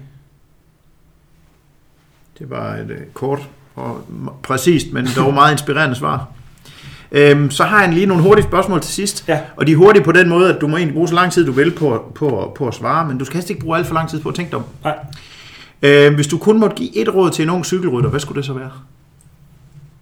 Øh, det gælder faktisk i virkeligheden en, en ung atlet. Det behøver ikke være en cykelrytter. Følg dine egne mål, følg dine egne drømme og ikke andres. Hvis du kun måtte give et råd til enhver cykelrytter, der er udtaget i sin første Grand Tour, og måske endda er blevet tituleret som et talent, hvad skulle det så være? Det har jeg prøvet nogle gange. Det vil være, det har været, øh, nyd det, hvis det er muligt, og gør en forskel, hvis du kan. Nyd det, hvis det er muligt. Den er meget god. hvis du måtte sende en sms til alle cykeltrænere i Danmark, hvad vil du så stå i den? Øhm, husk, at din træning altid skal være sjov. Nej. Husk, at træningen også skal være sjov. Det er nok svært at sige altid. Ja. Vi tager den sådan her. Husk, at træningen også skal være sjov, og husk at være et godt forbillede. Så kommer vi lidt ind på det med erhvervslivet igen her. Hvad tænker du, man skal kigge efter i erhvervslivet, hvis man vil være sikker på at rekruttere de virkelige talenter? Ja, det ligger næsten i forlængelse af samtalen, synes jeg, at øh, de skal kigge efter kombinationen af evne og vilje. Og så til sidst, hvis du kunne bede øh, lytterne af podcasten her om én ting, hvad vil det så være? Det behøver ikke have noget som helst med emnet at gøre. Hvem lytter? øhm, så tror jeg, jeg vil blive lidt øh, storladen og sige, øh, husk at forsøge at aflevere jorden, som du gerne vil modtage den. Det synes jeg var, det var, det var en passende måde at afslutte en, Det falder lidt uden for emnet. en, en, en lang, storslået podcast på. Hvis nu man vil, øh, hvis nu man gerne vil have fingrene ind i en bog, hvad gør man så? Ja, For jeg har jo købt den direkte af dig på LinkedIn. Det var faktisk den første kontakt, vi havde. Det var da jeg skrev, jeg bliver nødt til at læse din bog. Hvor kan jeg få fat i den? Jamen, det var en god måde at gøre det på. Den er jo, øh, den er jo, jeg tror ikke, den står på hylderne i rundt omkring i boghandlerne lige nu, men den kan selvfølgelig bestilles hjem. Man kan også skrive til mig, for jeg har en stor del af lageret faktisk selv, øh, så man kan skrive til mig på de sociale medier, og, og så laver vi en aftale uden problemer. Det gik i hvert fald. Jeg tror, det gik hurtigere, end hvis jeg skulle have været nede ved, ved det lokale boghandler. tror jeg også. Hvor kan man ellers øh, følge med i, hvad du, hvad du laver? På sociale Øh, medier og så videre. Ja, jeg er jo ikke, fordi jeg overdriver de sociale medier, øh, faktisk. Øh, så, så jeg tror, man er nødt til at følge med af de mere officielle kanaler i, i dansk cykelsport. Øh, og, og så er det vel mere eller mindre det. Jeg har jo sådan set en hjemmeside, men øh, jeg er ikke sikker på, at den bliver ved med at eksistere nu, når jeg ikke er træner mere. Det, det er noget, der ligger som beslutning foran mig. Så jeg tror, hvis man vil følge mit liv og mit arbejdsliv, så skal man nok følge dansk cykelsport. Der er vel også grænser for, hvad du kan få lov at lave, kan man sige, når du er fuldstændig i. det er ikke. Skulle man nu få lyst til at høre et foredrag, så, så er det vel også på, så er det noget LinkedIn eller noget, man skal...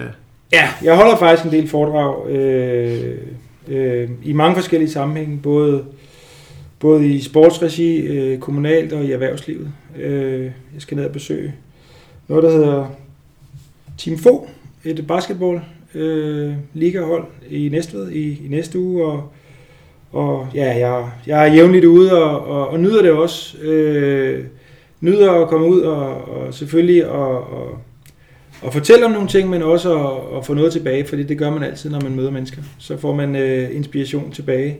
Øh, så, så det er noget, jeg rigtig gerne gør i det omfang, jeg har tid til det. Tak fordi du vil bruge tid i dag. Selv tak. Øhm, jeg håber, at om et års tid, øh, at du vil bruge tid igen, så kan vi sidde og snakke om, hvorfor 2019 blev det mest succesfulde år nogensinde det vil jeg på håbe. dansk cykelsport, og hvad i verden det var, der gjorde det. Ja. Øhm, om det var tilfældigheder, eller de der, du, øh, du har gået til stålet med her. Men, øh, men tak for din tid i dag i hvert fald. Selv tak. Og tak til dig, kære lytter, fordi du lyttede med. Lær sporten er tilbage med flere gæster fra sportens verden øh, om ikke ret lang tid. Om cirka 10 dage, der skal jeg have fat i Camilla Pedersen nede på Gran Canaria, øh, hvor hun er på træningslejr og snakke om, øh, hvad hun mener, man kan lære sporten, den øh, danske top. Du kan finde podcasten på din podcastkanal og på iTunes, og du kan følge med på Facebook, hvis du søger på Lær Sporten, eller på min hjemmeside, rikkeklausen.dk. Du kan også følge mig på LinkedIn, jeg hedder Rikke Clausen, og det er der ikke så mange, der hedder, så den skulle være til at finde. Øhm, hvis du har en idé til en spændende gæst fra sportens verden, så skriv til os på Facebook eller på mailadressen på hjemmesiden. Vi høres ved, og tak fordi du lyttede med.